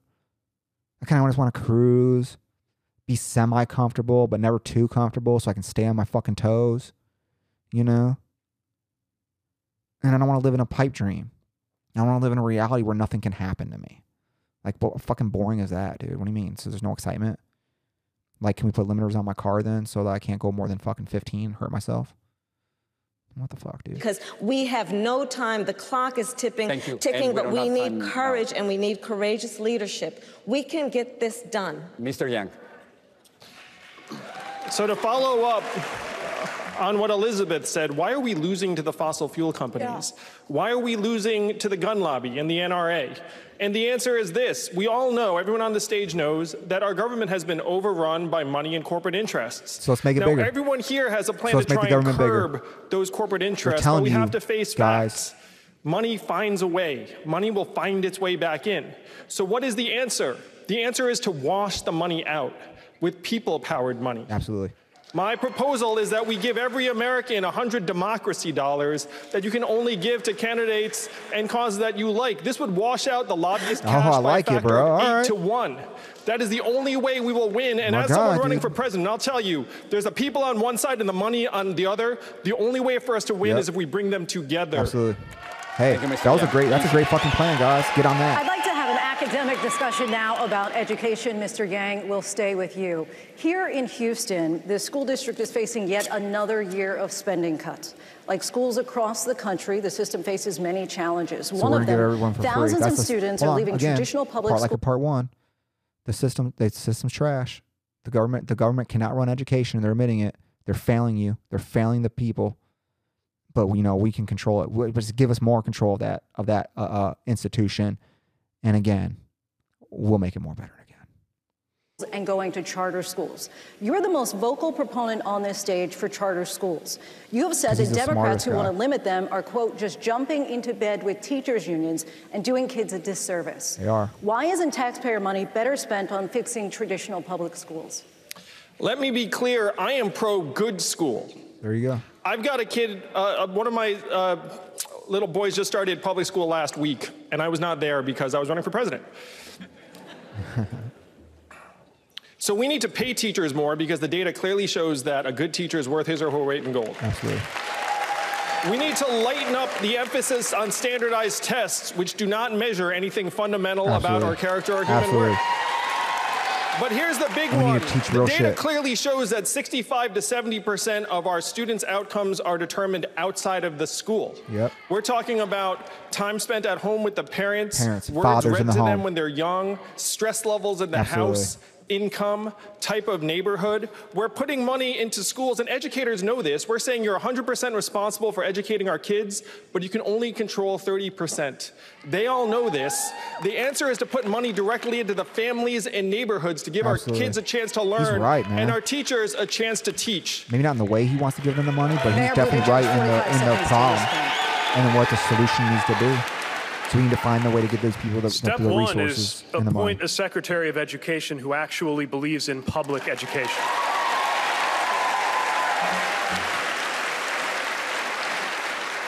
I believe Not in in this public public education. education. Yeah, in this and in order In to this- this- strengthen in this it, public some things are very complex for preparing for a future where knowledge is You believe in the public education in the uh, inner city of Chicago, guy? You believe in that? You believe in that? Uh, in that public school system and how it operates and how they're teaching kids, preparing them for life. Hmm, better than me then. fingertips, but we got to teach more to do with critical thinking and social and emotional learning. Some of it is extremely simple. We've just got to pay teachers more. And we've got to lift up the teaching profession. I always think of a story from South Bend of uh, friends who hosted exchange students from Japan. They had a student one year who wanted to be a teacher, and they kept in touch with her when she went back to Japan and to college. Uh, she took the exam to try to become a teacher uh, in a society that really regards teachers and compensates teachers well. And she came up just short. So, you know what she did? Since she was academically good but couldn't quite make the cut to be a teacher, she had a fallback, fallback plan. She became a doctor. That is how seriously some countries treat the teaching profession. If we want to get the results that we expect for our children, we have That to support little- I mean, that- and compensate on, the teaching profession. Now that story might have happened. She may have like wanted to be a teacher and ended up being a doctor, but I I seriously doubt that she was able to become a doctor but couldn't pass a teacher's test, dude. Come on, dude. Let's be let's be let's be serious about that. Respect teachers the way we do soldiers and pay them more like the way we do doctors. That's what I hate, man. You make a good point and Warren, you throw that bullshit out there. It's probably Yang's not even term, are you just jumping into bed with teachers' unions? You know, I think I'm the only person on the stage who has been a public school teacher.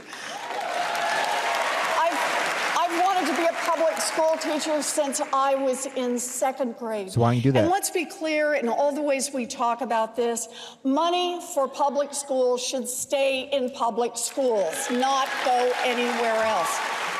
I've already made my commitment. I will, we will have a Secretary of Education who has been a public school teacher. I'm okay with that. I like that. I think this is ultimately So about our you agree that you should be putting the best person in charge for a position, whether it's um and, and not based on uh sex, uh religious creed, uh or skin color. I'm I'm glad you agree, Elizabeth Warren. I, I hope you don't revert back to your old uh your old thoughts. values. I have proposed a two cent wealth tax on the top one tenth of 1% in this creates country. zero money, That barely. would give us enough money To do nothing. start with our babies by providing universal child care for every baby age zero to five, universal pre K for every three year old and four year old in this country. Thank you, Senator. Raise the wages of every child care worker and preschool You teacher want to in get this close to country. that from her tax. Cancel student loan debt for 95% Well, of the now folks you definitely won't get close. You definitely won't get close. Thank you, Senator. And strengthen our unions. This Again, the ones who are supposed to be the most smart and have the most opportunity now need the people who didn't go to college to pay for their college. Think about that. This is how we build an America that reflects our values, not just And I went to college and I have school loans. from with the billionaires Don't want no one and to pay for corporate me. executives. Senator Harris, My 45 contract, seconds. my debt. My first grade teacher, Mrs. Frances Wilson, God rest her soul, attended my law school graduation. I think most of us would say that we are not where we are without the teachers who believed in us. I have offered in this campaign a proposal to deal with this, which will be the first in the nation federal investment in closing the teacher pay gap, which is $13,500 a year. Because right now in our public schools, our teachers, 94% of them are coming out of their own pocket to help pay for school supplies. And that is wrong. That is wrong. I also want to talk about where we are here at TSU and what it means in terms of HBCUs. I have, as part of my proposal, that we will put $2 trillion into investing in our HBCUs for teachers because, because, because, one, as a proud graduate of a historically black college and university, I will say, I will say that it is our HBCUs that disproportionately produce teachers and those who serve in these many professions. But Thank you, also, Senator. But this is a critical point. She always If a goes black over. child has a black teacher before the end of third grade, they are 13% more likely to go to college. Mm-hmm. If that child has had two black teachers before the end of third grade, they are 32% more likely to go to college. Hold on, hold on. So her whole thing with Joe Biden, just before she finishes her point here, because this is, I don't know if this is where she's going, but it's funny to bring up here. Her whole issue with uh with Joe Biden back, if you watch the first debates, was that busing issue, and she said that that was uh, promoting segregation. Is she literally talking? She's literally talking about segregation here. She's talking about black people being taught by black people, white people being taught by white people. So, um, the progressive party, once again, like I say, is the regressive party, is literally talking about segregation, guys. They're literally promoting segregation. They promote it all the time. You guys never catch it. I don't understand how. So when we talk about investing in our public education system, it is at the source of so much. When we fix it, that will fix so many other things. We must invest in the Thank you, potential of our children. Senator and I strongly believe you can judge a society Man, based on like how two it treats They cut her its children, and we are Thank failing Senator. on this issue.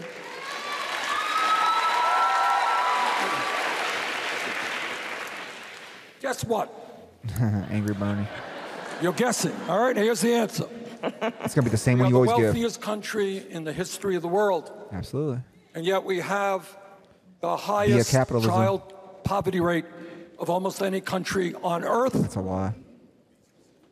We have teachers in this country who are leaving It's not even close. education That was like such a blatant lie. That because they wasn't even- can't wasn't even work two or guys. three jobs to support themselves, which is why under my legislation, We will move to see that every teacher in America makes at least $60,000 a year.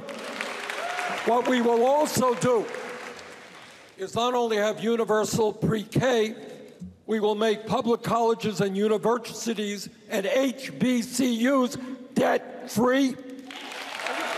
And what we will also do, because this is an incredible burden on millions and millions of young people who did nothing wrong except try to get the education they need, we are going to cancel all student debt in the Yes, and what that means is that taxpayer money now has to pay for this debt. It just doesn't wipe away magically. You just don't wipe a, ma- oh, a magic wand and then and then oh my god, no, no, those people still get paid. They've already been paid. All right, so that means you, the taxpayer, and again to my point, that means the least fortunate of us. Right? You just said it, Bernie. The ones who went to school, the ones who are going to have better jobs, da da da da da. Right? Now they're all of a sudden turning around to the people who didn't even get that. They didn't get that step up. They didn't get that on their resume. They didn't make that decision to go to college. They didn't sign up voluntarily to take on a debt. And now you're going to turn around and say, hey, you people that didn't even go to college, the ones who you obviously are saying kind of did it more, maybe more the smart way, you're going to have to fucking now pay for them, for their decision, for their life choice. Think about how crazy that is, guys. I mean, do you, re- do you really think that makes you noble? That you're going to, that you, if you vote for taking money out of someone else's hands to pay for someone else's college, that makes you noble. And we're talking about the poorest of our country that you guys kept talking about in this entire debate, how poor people are, are need help, but you want to take more money of them to give to the people who should be ahead of them because they went to college. Now, if you want to talk about like uh, uh, um, uh, passing a law that so there's no interest, I'm all for that. Interest is retarded on student loans, but the government started this crisis when they kicked banks out of the lending process. The government lends the money. The government's giving the two hundred thousand dollar loans, not banks. I had I had a question asked him uh, uh, posed in a, in Facebook one time, uh, basically talking about who would give who would give an eighteen year old a two hundred thousand dollar loan, how crazy banks are, and I had to chime in because it's like, listen, banks would not. That's that's the problem. Banks would not give a kid a two hundred thousand dollar loan, eighteen years old in no in no business in no right mind would anybody give someone two hundred thousand dollars. They might give you fifty, maybe forty for education, because it's an investment in you. But you know who will give you two hundred thousand dollars? The government of the United States of America. So when the government government of the United States of America said, "Hey, we got it. We will guarantee any uh, uh, any any any loan, basically, uh, to these institutions, these these colleges, for um so so because kids have a right to go to college and they should go to college. They need that help. So what what is the natural the natural order? Well, once the government says I, I guarantee you receive payment, so it doesn't matter if these kids default. The bank don't have have no way to default in reality. Uh, we'll just raise prices because the government's going to keep lending it.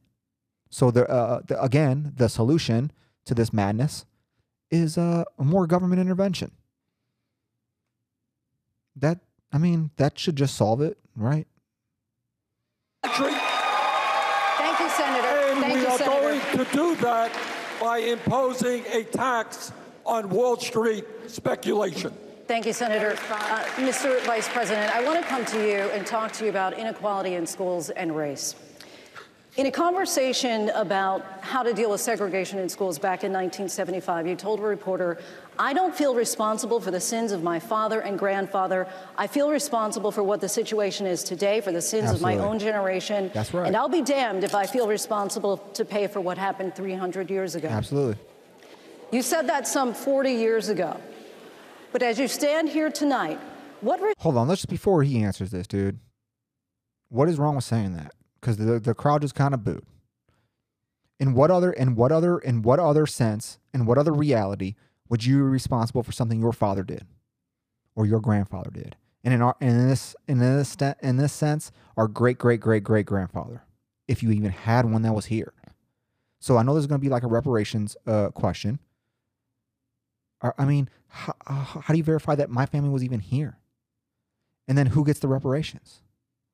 How do we ver- so you're telling me that there has been no um There's been no people of color of color who have emigrated here since slavery. Who have benefited from a system that just that uh, that anyone else has benefited from. No, in reality. So does Barack Obama, who was the leader of the free world, the most powerful man in the world, does he get reparations? Cory Booker, uh, uh, Ox, uh, um, Oxford scholar, wealthy family, parents, I think, uh, MIT or something, uh, uh, teachers or something weird like that. I don't remember. They're all, I know they're real wealthy, real well, real well off. Does he get reparations? And then why why do I have to pay for it? Why did something my father did? If my father commits a crime, do I go to jail? If my father holds a debt, do I have to repay it? Think about that, guys. Like, what are we? What are we even discussing here? I didn't do anything to you. Now, now, if you can trace, if you can trace it back from lineage to lineage, and no, but if you in person to person, absolutely. If you could somehow find a person living today who was responsible for something then, and that person's still here, you can get, you can absolutely pay damages. What are we talking about here? I mean, how crazy? responsibility do you think that Americans need to take to repair the legacy of slavery in our country? Well, they have to deal with the, the look, there is institutional segregation in this country. And from the time I got involved, I started dealing with that. Redlining, banks, making sure that we are in a position where, look, we talk about education.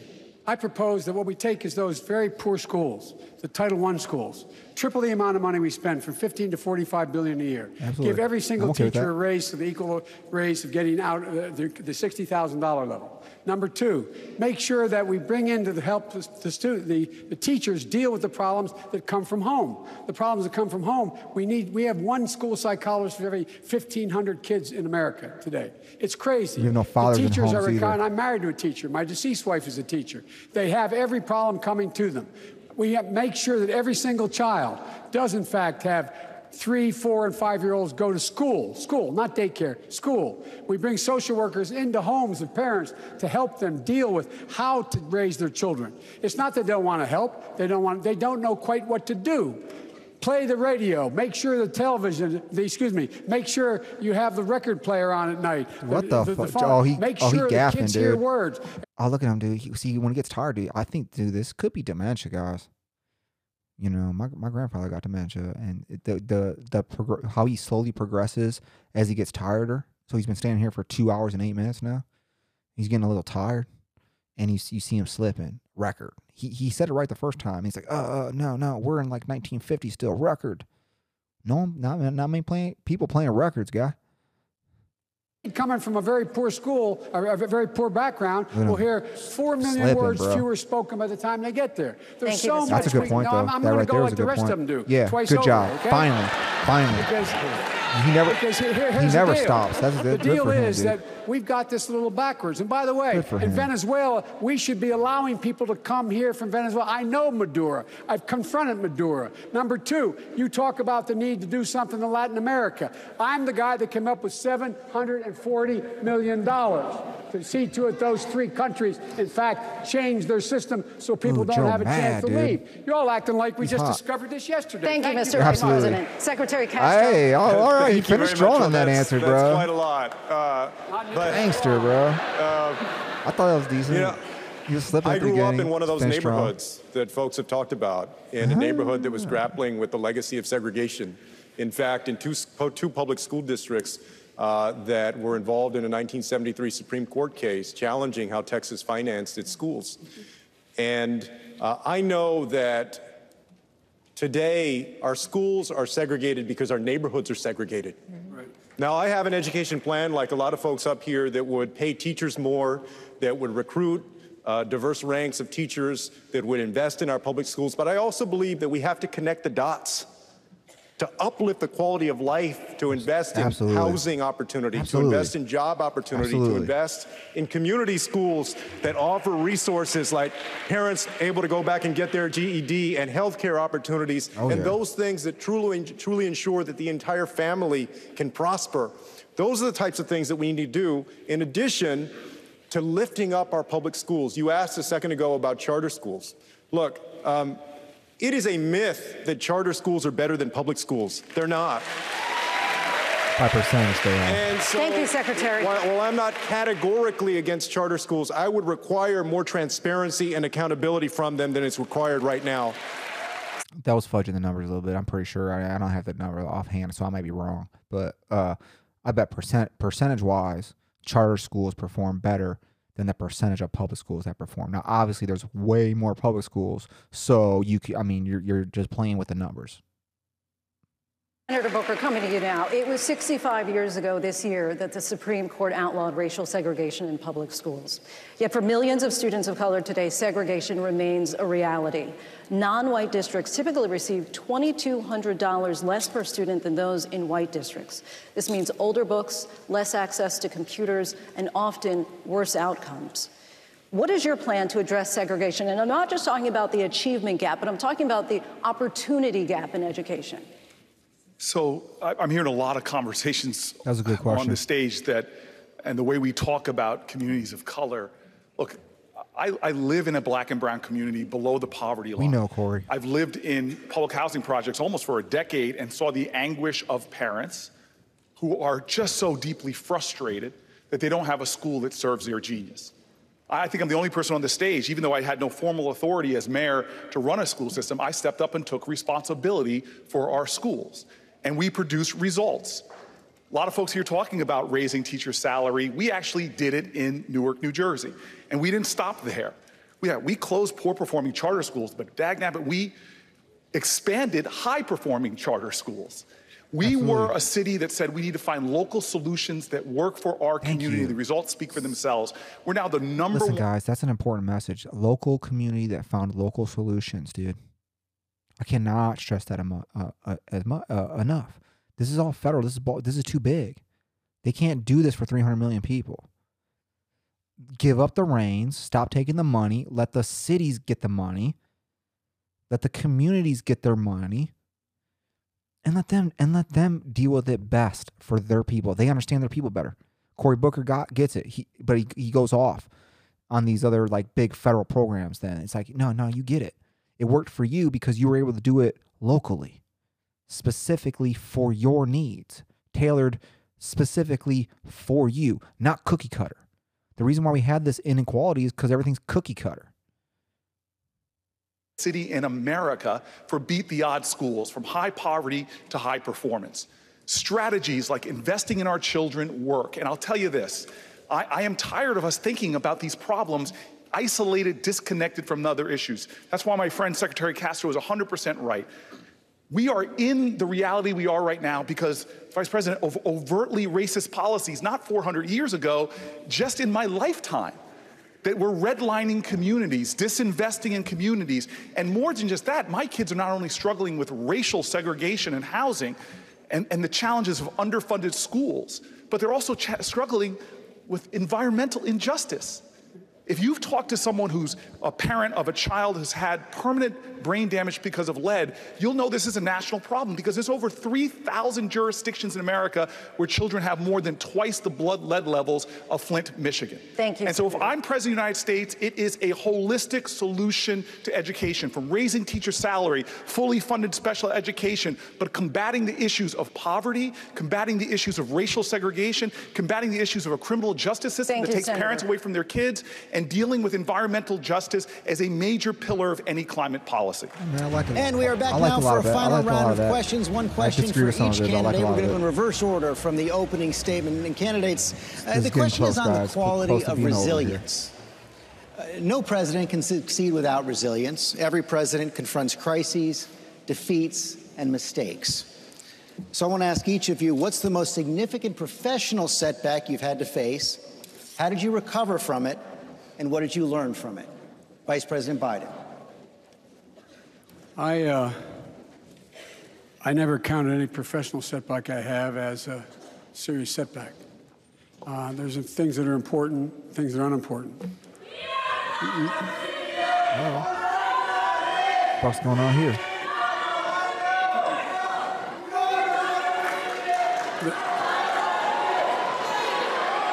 Mm, someone getting rowdy in the crowd, bruh. We're going to clear the protesters now. Just one minute. Why you gonna clear them? I thought we love protests. You don't mind shutting down people's speech. Why can't they shut down yours?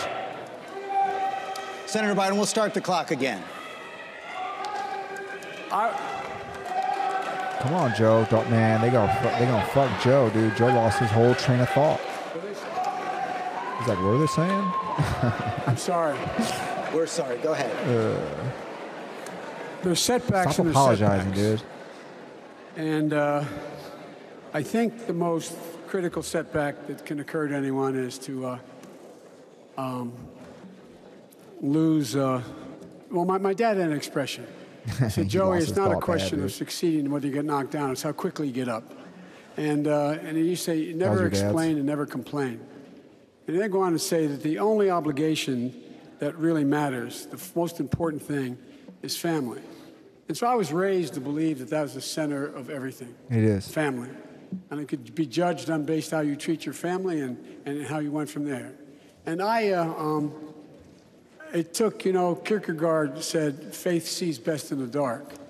Right after I got elected, my wife and daughter were killed in an automobile man. accident. Quit bringing my- this up, Joe. It's my, not good uh, for you, My bro. two sons are badly injured. We get it. And I just been elected, not sworn in.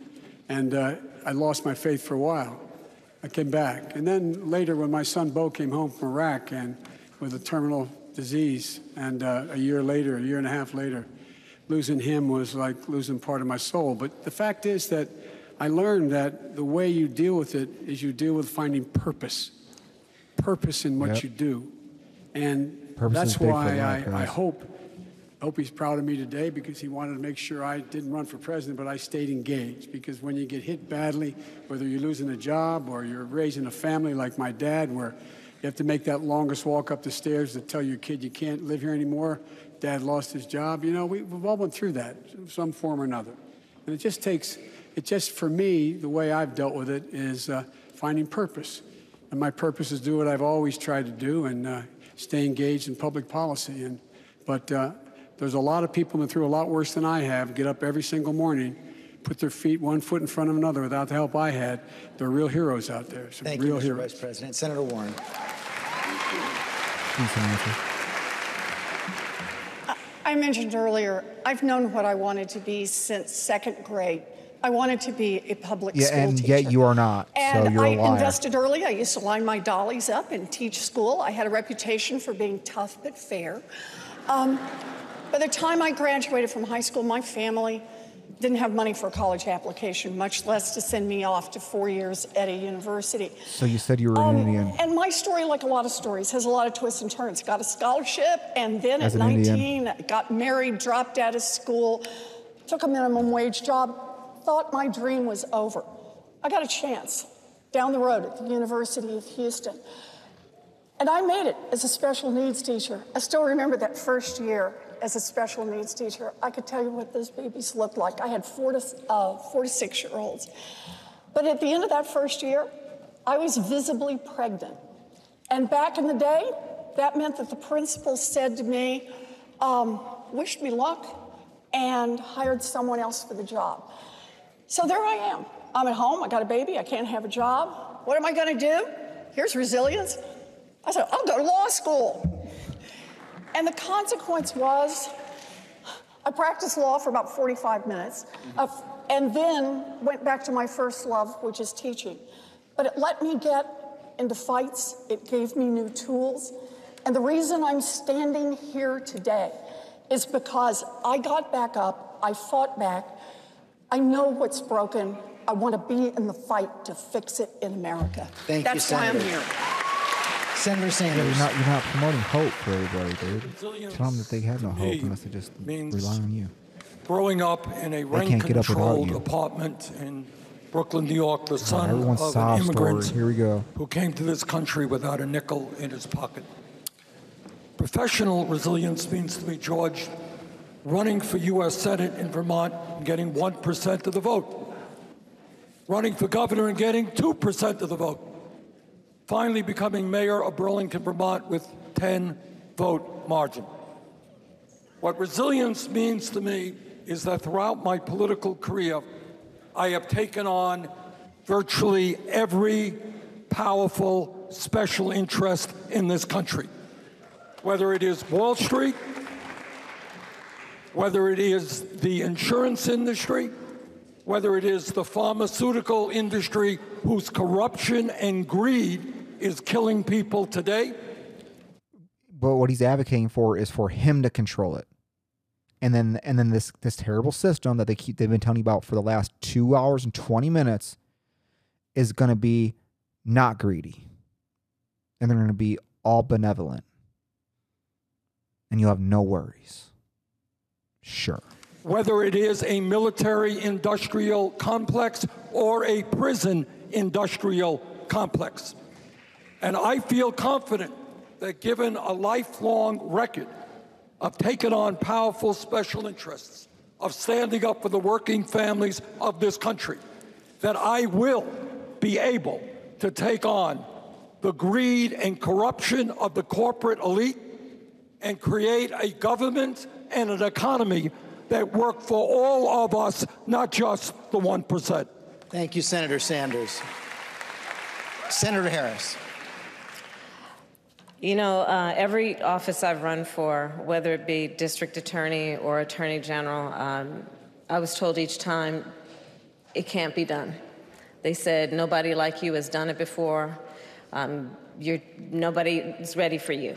Um, when I ran for DA, I won and became the first black woman elected DA in a state of 40 million people And in threw a bunch San of black people in Francisco. jail. When I ran for Attorney General of California, I was elected because I didn't listen. And I was the only um, black elected, woman black elected um, Attorney General in the state, uh, in the country. Hold on. First of all, and first of all, each time people because I mean, I'm pretty sure Kamala uh, Harris is not black, so I'm pretty sure she's Indian. would say it's not your Could time, it's not Fact your turn, me. it's going to be too difficult, they're not ready for you. And I didn't listen, and a part of it probably comes from the fact that I was raised by a mother who said um, many things that were life lessons for me, including don't you ever let anybody tell you who you are, you tell them who you are. You have no problem telling people who they are. When though. I look around the town halls that we do in this race for president of the United States, and I look at the, um, the, the, the meetings that we do in the community meetings, and I see these little girls and boys, um, sometimes even brought by their fathers, and they bring them to me, and I talk to them during these events, and they smile and they're full of joy, and their fathers tell them, see, don't you ever listen and let anybody ever tell you what you can or cannot be. You have to believe in what can be unburdened by what has been. Senator Harris, thank you very much. that's Mayor all- Buttigieg. That's all you guys ever talk about, though. Is quite the opposite of that. That that you can't be everything you want to be without us, because everyone else is holding you down. So you need us in order for you to get up. You've all got up, right? You're giving the right stories. Like, look, I've made it. How about you teach people how you made it, how you did it, instead of saying that, wow, y'all can't do it. I mean, I did it, but y'all can't. You know, as a military officer serving under Don't Ask, Don't Tell, and as an elected official in the state of Indiana when Mike Pence was governor, at a certain point, when it came to professional setbacks, I had to wonder whether just acknowledging who I was was going to be the ultimate career ending professional setback. I came back from the deployment and realized that you only get to live one life. And I was not interested in not knowing what it was like to be in love any longer. So I just came out. I had no idea what kind of professional setback it would be, especially because inconveniently, it was an election year in my socially conservative community. What happened was that when I trusted voters to judge me based on the job that I did for them, they decided to trust me and reelected me with 80% of the vote. Hold on, hold on. So you're so you're admitting that um you thought this social conservative group hated gay people, you know, simply like you're promoting now. They, you know, ra- racist. Everyone's racist, Nazi. Yet, yet, yet, eighty percent of them voted for you. Why do you think that is? Do you think it's because you're so, so, so perfect? You're that that's that's how that's how these people think though. That's what he believes. I'm so perfect. That's the reason why. Because I'm just the greatest man ever. No, no, no, no, no, no, no. Because they actually don't uh, hold those thoughts that you really think they do. They're actually better human beings than you give them credit for. You just think people are pieces of shit. I happen to believe people are pretty fucking good. The majority of people are pretty fucking good. And what I learned was that trust can be reciprocated.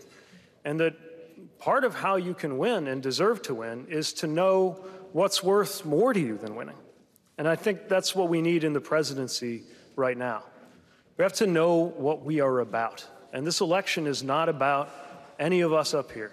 It is not about this president, even though it's hard to talk of anything else some days. It's about the people who trust us with their lives. A kid wondering if we're actually going to make their schools safe when they've learned active shooter drills before, before they've learned to read. A generation wondering whether we will actually So stop doing it, bro. on climate change. And if we hold to that, then it doesn't matter what happens to each of us professionally. Together, I mean, are active shooter drills really uh, protecting protecting kids? Think about that. How many kids have that saved? Except for making them fearful. Like, oh, we gotta stop making kids fearful. Then stop fucking putting them through these drills. we will win a better era for our country. Mayor Buttigieg, thank Quit you. putting your quit putting your anxiety onto them. That's all you're doing. You're projecting your anxiety onto your children, and it's fucking horrible. Doing a real disservice to them. You don't even realize I was it. an unhappy lawyer for five whole months and I left to start a business. And I'm going to share with you all one of the secrets to entrepreneurship. If you want to start something, tell everyone you know you're going to do it. And then you don't have a choice. Yep, you have to. put your heart and soul into it. true, and even dude. though I did that, my company flopped, had its mini rise and maximum fall. I lost investors hundreds of thousands of dollars, still owed 100000 in uh, school debt. My parents still told people I was a lawyer. I guess it was a little easier. Uh, so I remember lying, uh, lying on my floor, looking up, wondering how it had come to this. Uh, eventually, I picked myself back up. I kept working in small growth companies for another 10 years and eventually had some success. Then, after I did have some success, I still remembered how hard it was, how isolating it was, how it feels like your friends uh, no longer want to spend time with you. And so I spent seven years starting and running a nonprofit that helped train young entrepreneurs around the country, including Sean Wen, who's here in the audience tonight, who left. To, who left his gilded Wall Street job to, be, to become a food entrepreneur in San Antonio. Sean, I hope I made the process a little bit easier for you than it was for me. But the goal of my campaign is to make this an economy that allows us to live our human values and aspirations. Absolutely. I like Thank you. Yang Thank pretty you, good, Mr. Yang. Senator Booker. He had that little gap at the beginning where I think he, I think he committed a, a, a, a campaign violation, pretty pretty big one. Uh, but other than that, man, I tell I, I trusted this before. He's the smartest dude on the stage, bar none. He has the best ideas. He he understands the real problem. I just don't like I don't really like some of some of his ideas on what he wants to do about it. Um, but but he, he he's he's uh he's definitely hitting the nail on the head on on where the problem actually lies. My biggest professional setback is, is embarrassing because a lot of folks know about it. I, with a bunch of tenant leaders in Newark, New Jersey in 2002, took on the political machine, and boy, did they fight back. I had tires on my car slashed, our campaign offices were broken into, my phones were tapped. Uh, it became a spectacle, and we lost did. that election. And here's uh, a bit of advice to everybody: where if you're going to have a news stories? spectacular failure, have a documentary team there to capture it because it made for an Oscar nominated documentary called Street Fight. But then, unfortunately, another setback, it lost in the Oscars to a movie called March of the Dagnab Penguins for crying out loud. Maybe it was true. The people in my community living in the projects told me, don't give up on the people, and the people won't give up on you. Create bigger and bolder coalitions, and you're going to win. And you know what? We came back four years later and won the largest lopsided victory in our city's history. But more than that, the lesson was there. We didn't give up. We were taking on America's toughest problems from crime to poverty, and we transformed our city, creating tens of thousands of new jobs, the biggest economic expansion in our city, and as I said before, turned around our school system. There's more work to do, but I haven't given up on the people. I still live in that community. But this is the big lesson. My staff and my friends and my community told me if you want to go fast, you may have won the mayor's race, but that's not what life is about. There's an old African saying that says if you want to go fast, go alone, but if you want to go far, go together. Absolutely. The lesson I learned of resilience is to trust people because the power of the people is always greater than the people in power. And the test of America right now It's not a referendum on Donald Trump, it's a referendum on us and who we are and who we're going to be together. We need to use this moment in history to unite in common cause and common purpose, and then there's nothing we can't do together as a nation. Senator See, I mean, again, great answer, great answer. Hits everything on the head. But everything he's but everything he said right there is the polar opposite of what he's actually promoting policy wise. Yes, we all need to come together. Uh, uh, it starts with uh, uh, uh, us humans. People are good. He literally just said humans are good. Yet everything he's saying is humans are bad and they're not going to they're they're they're systematically racist towards you and you can't achieve anything without my help but then he goes and gives this great speech and you're like yeah i love that guy. And it's like yeah yeah yeah you like the part that he's actually against. That's the trickery. That's the theater. That's the show. Thank you, George. Uh, every, everything that I've learned about resilience, I've learned from my hometown of El Paso, Texas. In the face of this act of, of terror that was directed at our community in large part by the President of the United States, that killed 22 people and injured many more, we were not defeated by that, nor were we defined by that. The very thing that drew that killer to us is the very thing that helps us set the example for the rest of this country. We don't see our differences as disqualifying or dangerous. We see them as foundational to our success, to our strength, and to our security and to our safety. Yesterday, I was visiting with one of those victims. He's the head coach of the Fusion. This is a girls' soccer team of 10 and 11 year old girls. His name is Luis. He was shot in the legs multiple times, he was shot in the side multiple times. He's still healing from his wounds in the hospital, but from his hospital bed, he's still trying to coach the Fusion girls' soccer team. Um, Memo, his co coach, is still fighting for his life uh, right now at Del Sol Hospital. Those two men, Jessica and Marcella, their wives, they exemplify resilience to me. And, and when we end this scourge of gun violence in this country, when we finally confront the racism that exists in America, when we're defined not by our fears, but instead by our aspirations and our ambitions, of everything? it will be in large part, I think, thanks to the example that El Paso has set. Congressman, Thank thank, you. you. Senator Klobuchar. My challenges and resilience have brought me up here. I grew up with a dad who struggled with alcoholism his whole life. And after his third DWI, he had a choice between jail and treatment. He chose treatment with his faith, with his friends, with our family. And in his words, he was pursued by grace. And that made me interested in public service because I feel like everyone should have that same right to be pursued by grace. I then got married. My husband's out there somewhere, hopefully smiling. Um, and our daughter. And our daughter was born. I had this expectation we are going to have this perfect, perfect birth. And she was really sick. she couldn't swallow. And she was in out of hospitals for a year and a half. But when she was born, they had a rule in place that you got kicked out of the hospital in 24 hours. She was in intensive care, and I was kicked out. And I thought this could never happen to any other mom again. So I went to the legislature. What do you mean kicked out Our though? state like you couldn't be legislator, in not an elected You just couldn't have a official, and mom. And I advocated for one of the first laws in the country guaranteeing new moms and their babies a 48 hour hospital stay. And when they tried to delay the implementation of that law, I brought six pregnant friends to the conference committee, so they outnumbered the lobbyists two to one.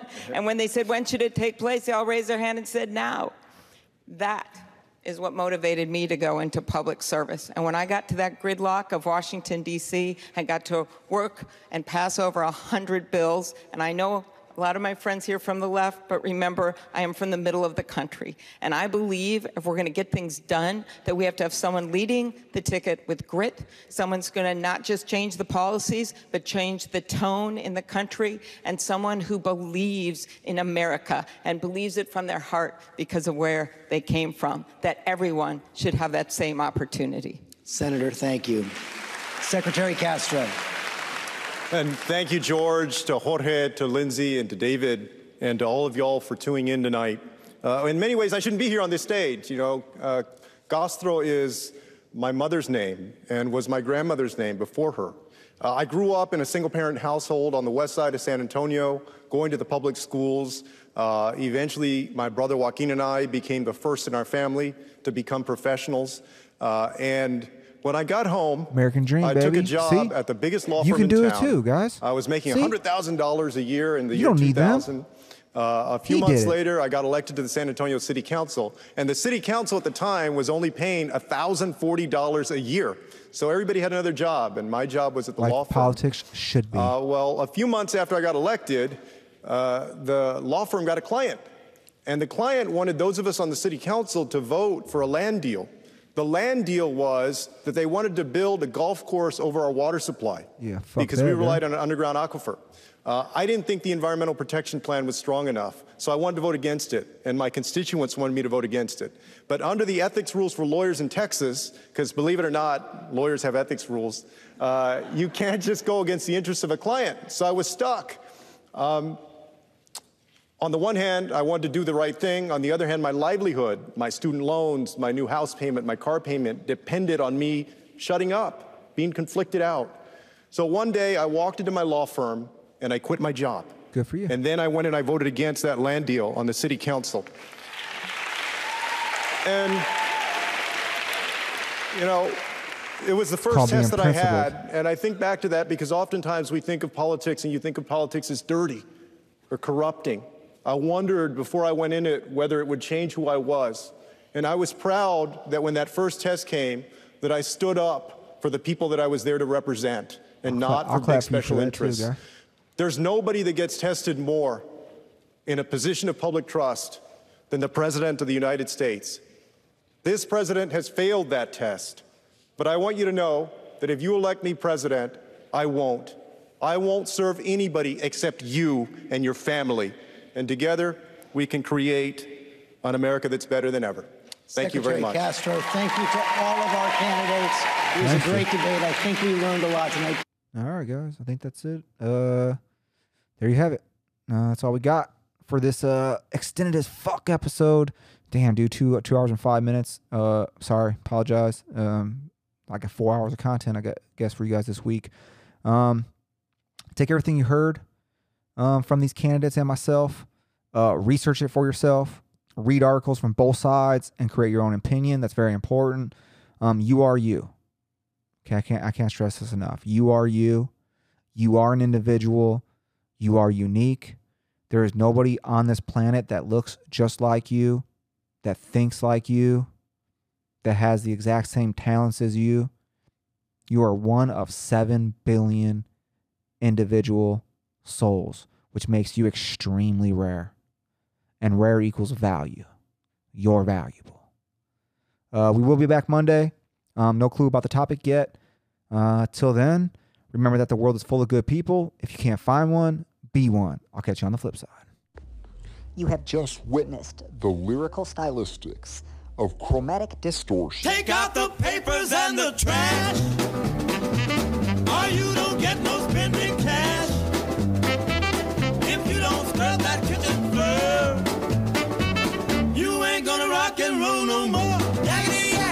Don't talk back. Just finish cleaning up your room. Let's see that fly with that broom. Get all that garbage out of sight. Or you don't go out Friday night. Yak. Don't talk back. You just put on your coat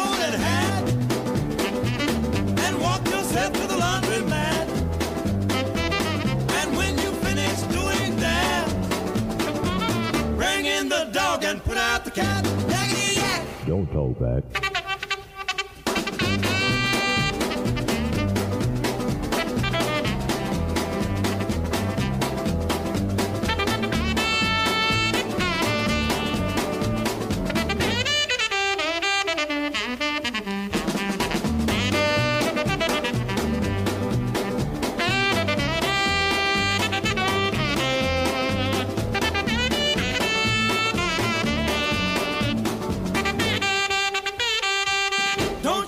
Me no dirty looks. Your father's hip, he knows what cooks. Just tell your hoodlum friend outside. You ain't got time to take a ride. Yakety yak. Don't talk back. Yakety yak, yakety yak.